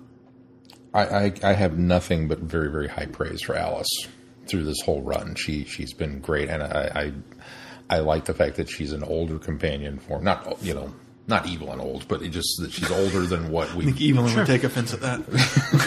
That's true. um, not what we've come to to, to get, but um, Not the young Middle-aged companion. middle-aged companion. Yeah. There, Russell. We'll say we'll say it that way. Um, now, I do have one She's nitpick our age. on the artwork. I liked this. I liked it all the way around. I thought it was very good. However, there's this one panel right before when uh, the doctor's getting the TARDIS back and he's doing the mind meld with her, and we get this kind of great twofold where it's everybody tumbling out of the TARDIS. I know what your complaint's Do you know gonna what be. my complaint is? I know exactly what your complaint's going to be. Look closely at that panel. There's no Paul McGann. Wait, there's a body. Hold on. Zoom in on your monster tablet there. Oh, all the way. Between five and nine, there's a tiny, tiny little body. Oh, all the way in the back. if we if we uh, assume this is ten, not Yeah. eleven, No, that's definitely ten. that's got to be Nine. That's seven because of the umbrella. eight, Six, five, four, four, three, two, one. All right, he's got to be eight then. He's in there. He's just really, really small. All right, I'll retract my complaint. tiny, tiny. tiny. We can complain that he's so small. Yeah. Uh, Paul McGann's a small I, man. I I was noticing that he wasn't there either, Yeah, I see him now. Yep. and it wasn't until zooming in. I wasn't. I wasn't happy about that. All right, so he's going to retract. He's going to retract it slightly. I'm going to retract it slightly. well, because it, it almost felt like a. What are you trying to say? you trying to say that Doctor Who the movie's not continuity? And I was all set and ready to have that argument with this artist. I had a letter drafted, but okay, so I'll, I'll retract that. Anything else about? Uh, I don't think so. Let's move on to twelve. Um, We have done the first. we have that done, we yeah. listed. We had a couple listed on the schedule. And we later re- realized that we had actually done what uh, I we did that for our listeners' benefit if we they want to go back and relist. we certainly could recap them. it just I, a I little went back bit, and reread the first two just to I make did sure I was too. fresh on it. um, because the third story in this one is a wrap up of the first two, which we did we didn't have at the time of our, our last time we reviewed. So, um, but I did the same, and um, I liked how it, uh, uh, the, the the story and the art. There was there a lot I liked about this. yeah, I'll tell you what I really liked is the fact that we had a r- sort of realization that things had to play out the the, the, the way they are. That the dad had to go back to his universe, and that Yes, uh, in order for things to be right. And I love that 12 of all people said, eh, no, we don't. we, we we can make it work. we'll make it work. Well, and with taking it on himself. yes. The- Which- I, I will make sure this works. And yeah, well, which even even to the to the last of saying that uh, what do you say? Uh, we did well. No, no, wait, that's not it. Uh, oh, where's it at?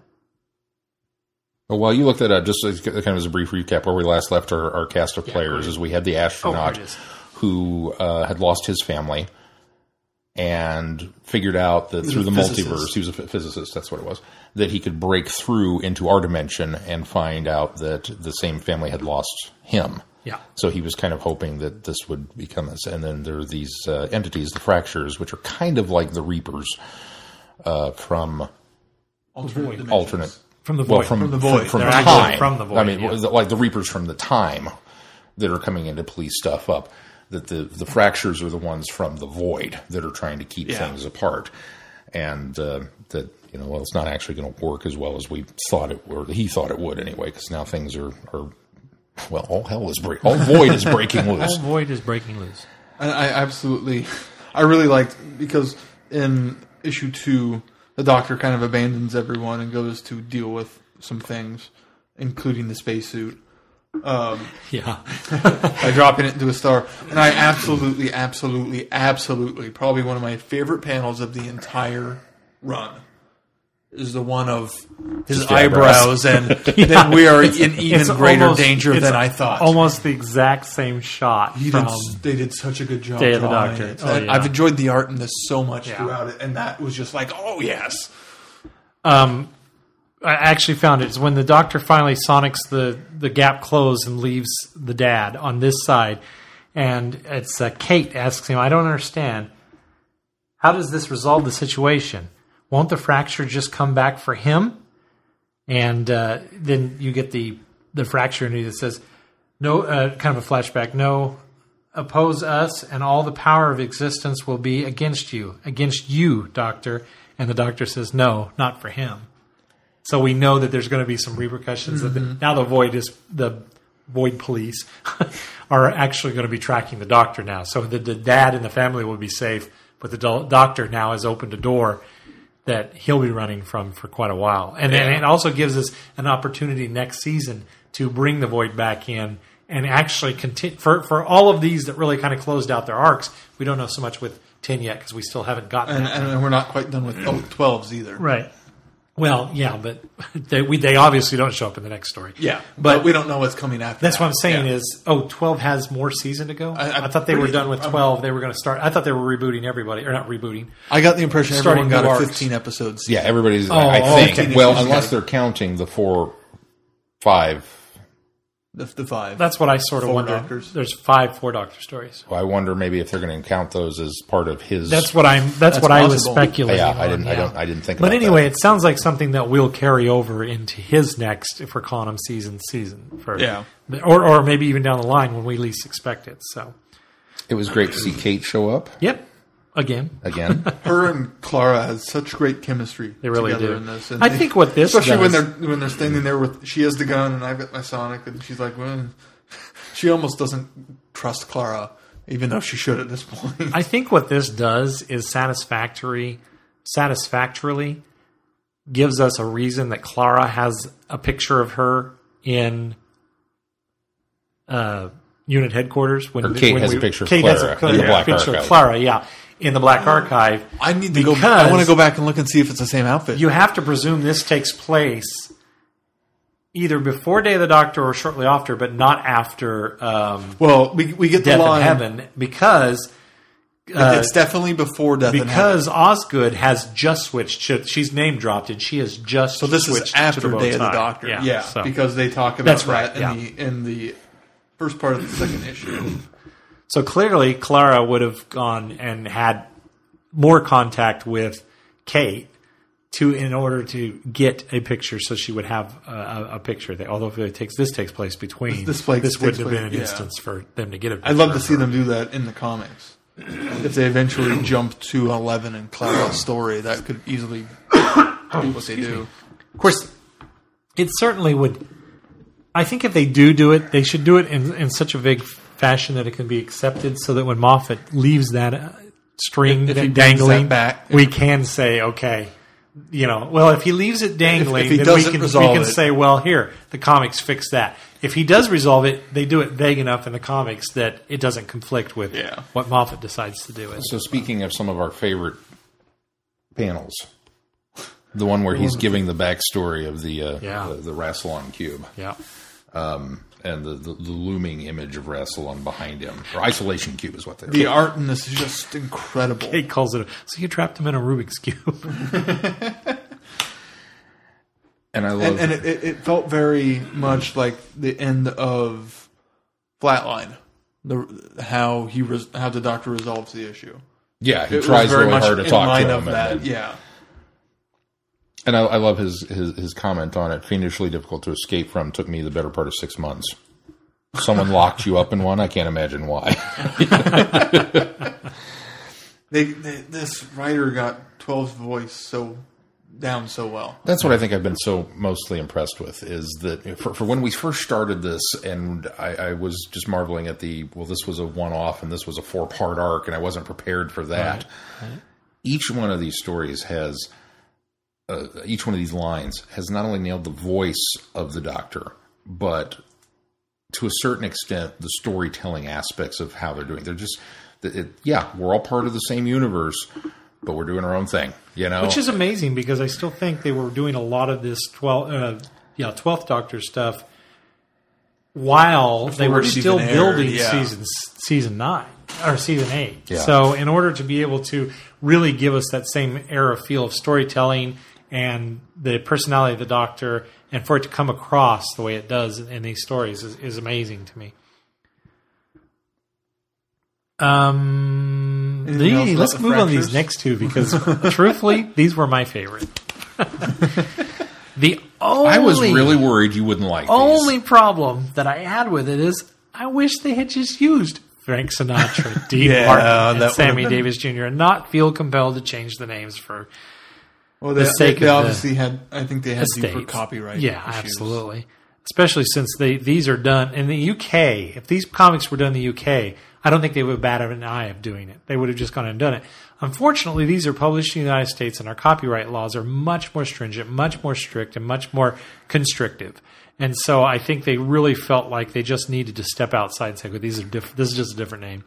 Same thing with the, the David Bowie idea. Real quick before we switch over, the little comic strips at the end. I haven't been reading those. I haven't either. You haven't either. I read one or two, and it, it just they're not my cup of tea. They're a little too out there. They, they, they give the one at the end of this issue a try. It's called the board games.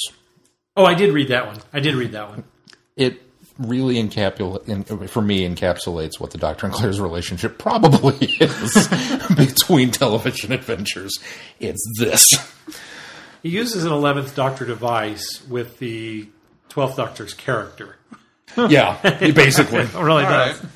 Yeah, I, I, I did see. I there occasionally I'll read the first panel, and if it hooks me, then I'll go through in that one. I, I feel compelled to keep reading them, even though it's like, eh, and I, I, I honestly, I kind of miss the old Titan gags. I, I wonder what happened with the the, the minifig Yeah. uh, stories that we were getting. Well, I think with they're they're discontinuing the line, so they probably are just getting. Oh, is that the- why? That's what I, I I read that somewhere. That's not that wasn't official, but I had read that somewhere that, that Titans focusing more on other comics. areas, yeah, and not and and less on the the vinyl fix. that would probably explain why we haven't seen any at work in a good long. yeah, while. yeah. I, I, I, again, that was hearsay, but. That's not official. So, what are we- next week, when the uh, line comes out, don't go. Well, Glenn said that they weren't going to do it anymore because I've only read that.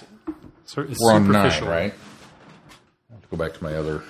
Yeah, I had to. I had to jump into. yes. Wait. So, into the fractures. End of the the Fractures you was were- eight. What was the one you were talking about? The after comics. Yes. Okay. I closed that one off. No. Oh yeah, yeah, Yeah, yeah. yeah. It's not. That. That was It's, it's just a side note, not important, doesn't tie in with anything, Yeah. but it's, it, I thought it was a lot of fun. I, I found the story arc really fun, and it's The fractures or uh, This one, uh, this the, new the one. Vegas. Oh, the Vegas one. Gangland. Gangland. Gangland's part one and two. Uh, loved these. These were so cool. And So, so wait, hey, before we they before did we such a good job. That it, it still feels very 12th Doctor throughout the entire. It really That's does. What's It amazing. really does. Even the setup of him telling the story of this gun, and then right? for Earth, bang. What? sometimes in series eight, there's a few times that the Doctor really feels like he's enjoying himself. I think through series eight, there's times where the Doctor feels like he's I could be fun." doing something better. I could be doing something different now. I'd rather be doing something different now. And then there are s- particularly more uh, uh, Mummy on the Orient Express. I really get the impression from Oh, the- yeah, the, that portrayal a that he's having a ball. That he's Yeah. finally okay. This is one that's you know on my level. You know that kind of thing. And this in the comics is was another one of those where I felt like the Doctor really was. He said, "Okay, now I'm in my element. I really enjoy what I'm doing right now," and it comes across. So, so first of all, we get this backflash story of, of the, the Hyperion War. Hyperion War, yeah. Mad props to the artist for giving us some very cool villains And a that- nice mixture. and a nice mixture. It's not your standard. We've got a, a Zygon and an Icewear and a Sontaran and a, S- uh, a So Silurian Or so, yeah, so and a Judoon. And did you notice a half? and a Whisperman. Yeah. We got a half Yeah. and a Whisperman. The the one off. No, it wasn't Whisperman. It was. uh Or no, is he from? Uh, is he from Akhaten? He's from Akhaten. Yeah, it's not Whisperman. It's the Akhaten guy. Yes, it is. Yeah. It is. It is. Yep. so That's the one that uh, kind of struck me. Of those two, are like, wow, you I mean, they're in the back, but you know, it's like cool. So we get this phenomenally cool story of Rassilon defeating. Uh, these giant brain squids see, now it's going to lock up. I'm not going to. It, it keeps kicking me out of my program again. with this Rassilon roulette is pretty much what they called it. with a, with a time gun. That shoots a time bomb and just It doesn't just kill you; it annihilates you from all of history. you Which- never existed. Does that sound familiar, Keith? a little bit. Engines of War. Oh, oh yeah. That yeah. was the technology that the Daleks Yeah, was trying yeah. to harness that the Time Lords already had. but we're not using it. It's very early on that we figured that out. Okay. So, So you guys got an extra this- little giggle out of this, that. I bet. yeah, this even does the yeah. I went, aha! I know that.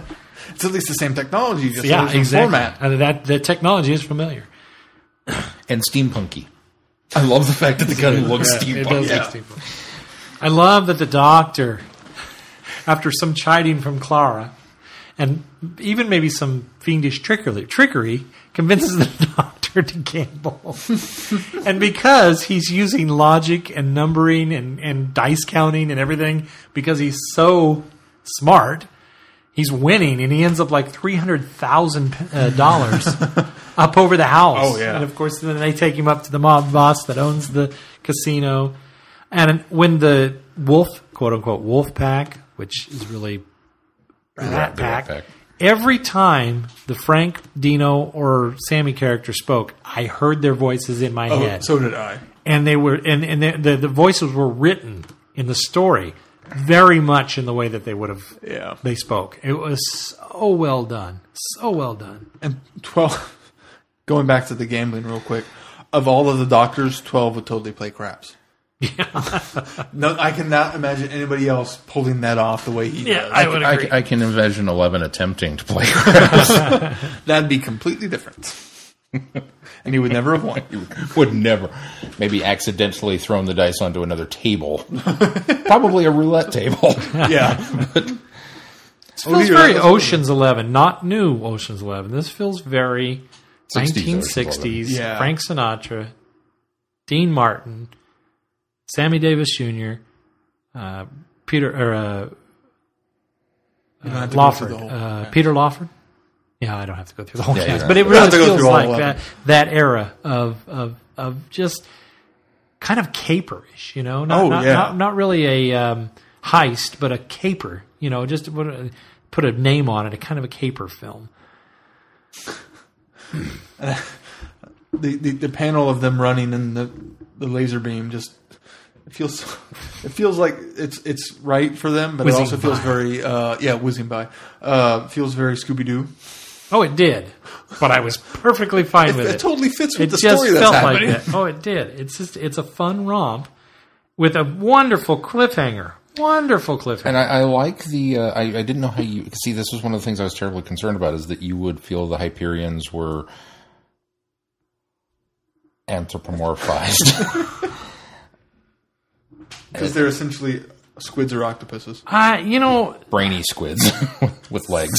sort of. No, that it didn't really bother me, and I think because that's a common alien theme. They- they not to almost have mention, a bit world not to mention, they have kind of this claw thing going on, and they they riding these little repulsor lifts, and I, I didn't really, I didn't really have. Because It. what I really liked about it is that we, we were also very, at at least in my mind, it was playing an homage to War of the Worlds and Mars Attacks, and Yeah, a little bit, that yeah. we, we've got these things is. in kind of Well, little there's so many references in the beginning around. of uh, Roswell and stuff like that. Yeah. that really helps build to that uh, idea. I love how the Doctor adds a hat to his ensemble to. Uh, Oh, you're going out like that. He makes her change, and then he just adds a hat to his, and suddenly he's 1960s Vegas, and it works. It, very- works. it's a very It classic works. style. Um, I really enjoyed the bodyguard story too. That's going the kind of the subplot here. The guy that was the bodyguard Oh, because he had thrown a fight, and so they said they're going to set him up and, and and fix him up. And of course, the revelation at the end of that that he's actually been uh, an FBI agent Yeah. working undercover was even better. And of course, I'm jumping quite ahead. We haven't got to ten yet. There are just so many layers next issue. in this story. There are. There's lots of layers in that this you don't expect to pay off as well as they do. I would agree. I would agree. Um, it's it's very reminiscent in a way of one of my favorite um, Deep Space Nine episodes, where there's a, a I think I may have mentioned it before. There's a the the, the, the lounge singer from Vegas program that's in the holosuite, and there's apparently a Jack in the Box that's designed to keep the program interesting. Well, once they kind of determine that he's sentient, they leave the program running all the time. So this Jack in the Box happens far earlier than it's supposed to, and gangsters come in and buy out the casino.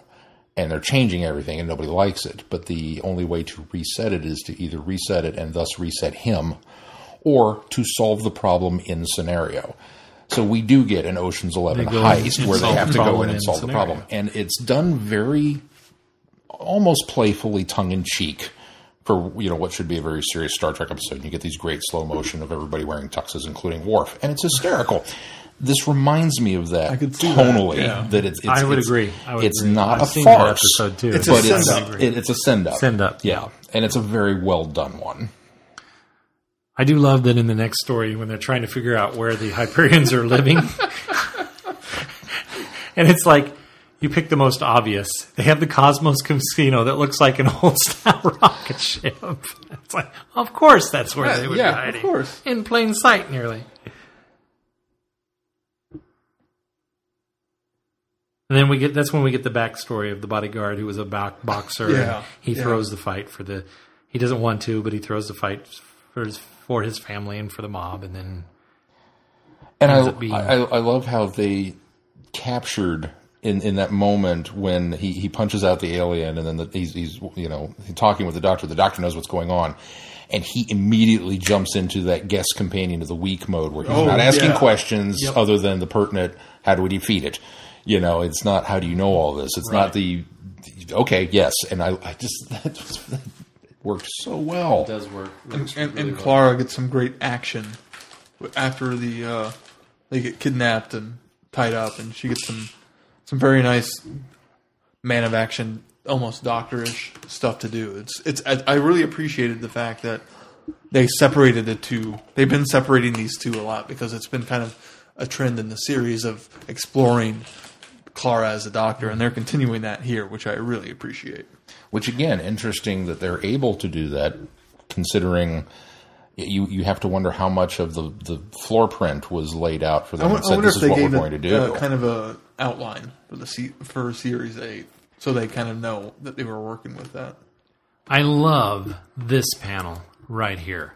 This is This the is best. the total send This up to is Mars send up Attacks to Mars Attack to all of those 1960s War of the pulp Worlds. horror, sci-fi, uh, comics, and pulp novels, and all of the all that was going on at that time. This is very much in, in league with that. I think it's so beautiful. so this is one of the crafted. first ones in So I'm, I've moved on to ten. It's- it's- 10. Yeah. it's page sixteen and seventeen. Yeah, it's a, it's a bit of ways in. which speaking really quickly of covers, when I This- first saw this one on the, the newsstand, I did not like it. I thought, what are we doing? What is with it? But then, and then it- when you read in the story, you went, it- "It is so perfect." Perfect. I agree. Yeah. I completely agree. It's one of my favorite covers we've gotten. And then, of course, we wrap Okay, back so we're on to around at issue the end of this story. We wrap back around to what was set up. Salon Roulette. Yep, Rassilon Roulette. And very acceptable, plausible finish to this. Oh, I love the finish. I No, love that it especially knowing that Rassilon was an advantage player and would have done that. Oh, yeah, absolutely. So Rassilon. And the doctor knowing that that's the case. I loved that. I, I love the fact that it wasn't a chance. Yeah, there was it was it was Ocean's Eleven. It was set up the whole time. There was a plan. And the very last line. Cheat me never. Well, I just I did it my way. I did it my and they're singing in the background at the same time. It's. I have to say, eleven and 12's runs have been so solid throughout this entire time. I would agree. Uh, ten has dipped up and down a little I- bit for me. I- the Angel line was great, but it's ten and twelve that have been consistently good. for me, for me, there were some eleven that early on that I thought needed some work that could have been better. But the but from that point on, I, I think has been real solid. Well, we should move on to the actual pentacle of why we did our Titans comics this week. Because, as you listeners know, last weekend, or just a few days ago, was the Doctor Who comic book day events going on all across America, and I hope, and the UK, I presume, and I hope that people actually were able to get out and get to some of these events. Unfortunately, circumstance being as they were for us, we didn't really ever get to partake in anything here in, in Topeka. But I think This is also celebrating a whole the first year. Um, yeah, this has this now been the- a year We've gone a year. of Titan Comics. They do a special Doctor event. I think we were all kind of there in spirit as far as the Oh, the- absolutely. the days go. Um, but this week also released the first issue of five of the Four Doctors story, uh, written by Paul Cornell and apparently inked maybe by Neil Edwards. Is that who did Artist. the art? Yeah. So or art, yeah, it would have been pencils, not ink. Colorist was Ivan Nunes or Nunes, however you pronounce it. This is such an exciting setup. I can't wait to see what happens. Because we start off with the War Doctor on, Vo- on Marinus, Marinus, Marinus. uh, Marinus, As in keys of. as in keys of, complete with Voords, updated, and Updated and Voords, completely more BA, BA Yeah. Voords. yeah. Oh, yeah. This is what they were trying to do. Yeah, exactly. This, is what it should have been. This is so cool. Um, And then we cut away. Unfortunately- I want to see what happens. unfortunately for me, from that point on, the rest of the story is pretty middling. It, the the it's Now- setup. Being the, That's that's the problem. being that I just setup. said that, I do recognize that this is an entire setup in order to bring these three guys together. Because we don't, the fourth, the, the War Doctor does not show up until, uh, presumably, the next episode because he's, I don't, yeah, he's not in He's not in any of the this rest one of at all, particular- except for the, the, the very beginning, which is a setup for what's going on here. Um, I was I, I thought it was also kind of refreshing to see the Reapers return at the end of this because they have created a paradox. Clara, in every effort to keep the doctors from coming together, knowing that this is going to be a cataclysmic, cataclysmic event, going behind their backs to meet up with the companions that we are currently in the run with now. So when we meet Gabby, meet, she meets up with Gabby and Alice, and tries to orchestrate things so that the companions can keep them away from each other, only to have them there listening. anyway, and all three showing up, which to me, Clara, in her infinite wisdom of trying to keep them apart, I think she's the catalyst Positive. for Yes. for bringing them together. I- and of course, that creates the paradox. And uh, I do like the, the the fact that they that twelve and ten start arguing. Which, Oh. if anybody's going to argue with this It's group, those it's going to be those Oh, two. yeah, absolutely. I- I also love in how- very different personalities. Oh, They're yeah. going to be the ones that argue, and then touching each other accidentally, and Which eleven what- being one being the one going, ah. Now that was the Blinovitch limitation effect at work. it was like almost like he knew it was coming. Did you? Is um? Is this handles? I wondered the same thing.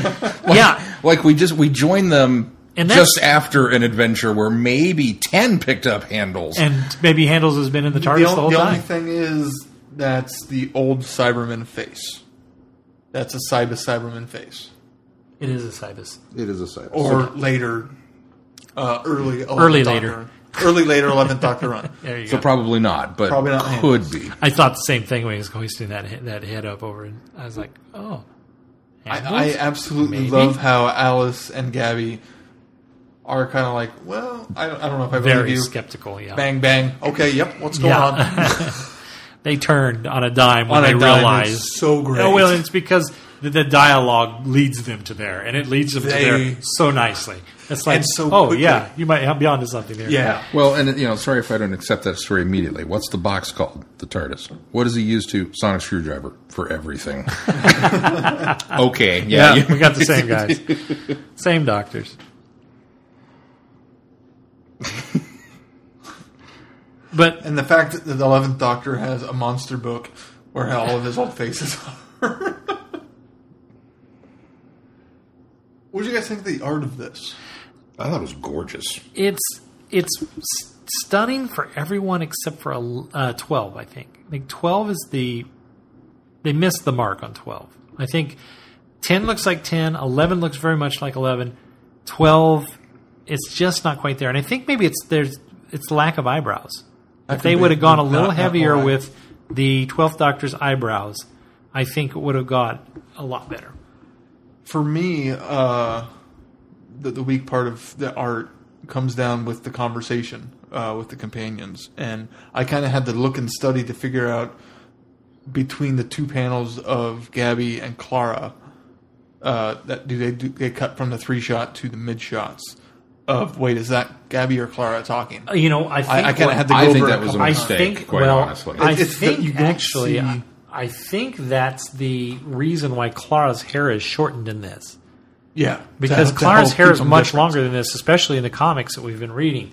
And I think in order to help distinguish the two, I think that they went with the shorter hair for Clara because you're right; they have some very. The- in fact, this the faces this right similar. here is very similar to Clara. Yeah, they almost needed to put Clara in a uh, such a different outfit to make her stand out more, so it helped you understand who was who. I mean, there's green and, gr- and brown, but it's almost too close. yeah. Yeah.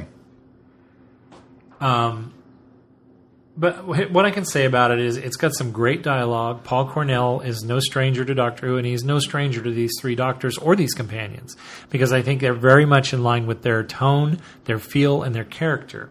I think where this falls down, and unfortunately, it's going. This is just going to happen in an issue like this because we're setting up for a five week event, Yeah. and so you've got to have some exhibition, you've got to have some setup, and that's what this does, and I think it does it well.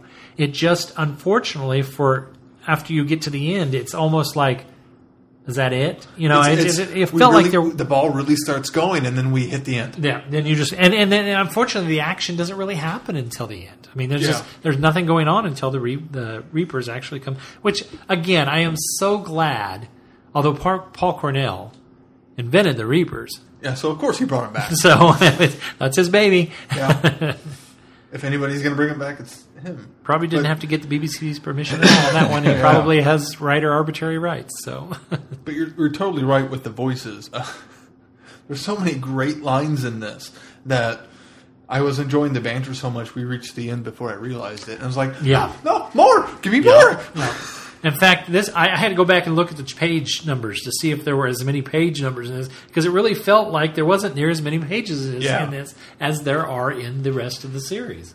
But there were. There's, There Uh, they all they all round out at about 28, 29, or thirty pages. So That there were two lines that just really, I don't know why, but struck home to me, uh, and I really appreciated when Alice says to Twelve, "I like my doctor," and Twelve says, "Me too." In a second, that one over there is going to tell me he's so sorry, and that's not a topic on t- uh, uh, ten that's brought up enough, in my opinion, Oh, because I- everyone say allons-y is his catchphrase. well, think no, I sorry is his catchphrase. I think fans dwell on the fact that he's the sorry doctor. He's Yeah. always sorry, but they never do it kind of meta. Like yeah, they've they never here. met it. And I love how Clara slips up but Yes, doesn't that catch was, that, it. That was my second bit. right, hello. Right, well done. And hello again, you. I mean, just, I mean, just hello. Hello for the first time. Yeah. and, and Eleven not even picking up on it. Meanwhile, uh, Gabby and uh, Alice with the. When you look like that, it's usually time to run. Usually. Yeah, for mine too. Yeah, I burn through trainers. Just the entire dialogue throughout the entire thing is so rich and so great. So bravo, Paul Cornell. Nice start to the series. Yes, I, I, absolutely. I really can tell I'm going to enjoy it, even though I think this first one's just kind of there. But uh, It's, it's going to be a bit hard to review these issue by issue. yeah. Seeing some of the previews for the next episode or the next issue, uh, clearly the War Doctor will be brought on board very soon. So Well, the good news is we don't have to wait all that long because this is a weekly event as opposed to some of the monthly ones that they've been doing. So we get issue two. In fact, uh, by the time you're listening to this, it's already on stands, so you can go pick your copy up, and we will be reviewing them week by week by week. So we'll do issue two next week. this is our show. big lead up to the Series Nine premiere. Yeah. So And if you uh, were able to go out and uh, uh, hit up a, uh, a, a comic book store that did some uh, Titan Doctor Who Day stuff, uh, certainly send us a, an email or some pictures or something of uh, what was going on. I would be very curious to know what else was out there. yeah. that uh, that we didn't get to take advantage Yeah. of. So All right. Well, with that, you've kind of given a little bit of the schedule away. What else is coming up on the schedule? Well, what else is coming up on the schedule? Because, as you said, we're leading up into uh, our, our season nine is rapidly approaching. I don't know, rapidly. I could stand for it to go a little faster, actually. It'll be here before you know it. it will be here before you know it. But uh, we've Well, dis- the Top Con's coming too, and I'm a little nervous about it now. why? no. Seems like we've got a lot more responsibility at this particular convention than we've ever had, but that's okay. We'll do fine. It'll be, everything will be great. Everything will be smooth. As as a football player, as a football coach told one of his players, "Hell, son, you can't do that. You're in your home state." um, for Friday Night Who next week, we are watching the Aztecs, just because it's been a while since we've had a Hartnell story. So I thought, yeah, let's do that one. It's a fun one. And it's on Netflix. And it's on Netflix. So if you uh, are, are new to the whole Friday Night Who thing and don't realize what we do, come on down and join us at midnight next week for the Aztecs and uh, readily available for a change for some of the ones we've been doing. Uh, and then we're going to be doing some Big Finish. Uh, so um, we'll be doing uh, the Sixth Doctor and Evelyn in uh, number 60, Medicinal Purposes, and number 78, Pier Pressure.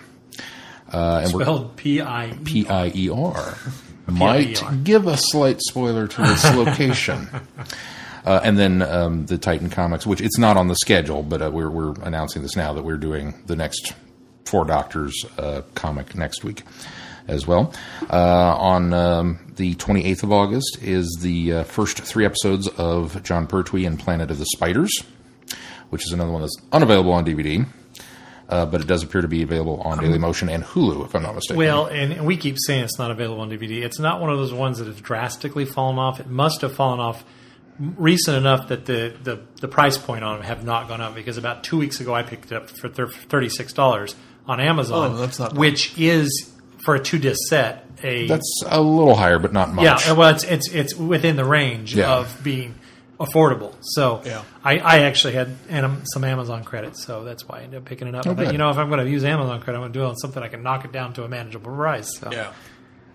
Um, it is a six-parter, so we're breaking it up over two weeks. So we're going to do one through three uh, on that Friday. Then uh, some more Big Finish. We're going to be doing uh, uh, the Fifth Doctor and Turlough in number seventy-six, Singularity, and then we'll pick up the next Peri and Erimem adventure with the Fifth Doctor in number seventy-one, the Council of Nicaea. Sure. Uh, You've and never then- heard of the Council of Nicaea? I've never heard of the Council That's of where the uh, Catholic Church essentially got together and and uh, established dogma and pretty much the rules for the church. really? Yeah, I'm not Catholic. I'm not. I. I knew the name. I didn't know what it Preacher's, was from. preacher's son. that was the first council that, that did that. They've done that, I think, once or twice. One of them was called Vatican One, and one was called Vatican Two, where they actually They had cons. That's pretty much what it Really? is. It was a big convention. At a convention. And now, now I say all the Catholics got together. It was just the cardinals and the bishops and the, the Pope, but Did they get it postcards? was a, it was The- it was the a, higher-ups. It was a cardinal con. that should be the next hello, one. Hello, my name is. Cardinal con. Cardinal Con. and then um, It's to be held in St. Uh, St. Louis. Boo. Boo. could be Arizona. Okay. That's true. The football team did do go down there and didn't change their mascot, which I always thought was weird. but Are there Cardinals in Arizona? Other than No. other no, there's not. no. Just like there's no tarantulas here. if for they are, they're lost.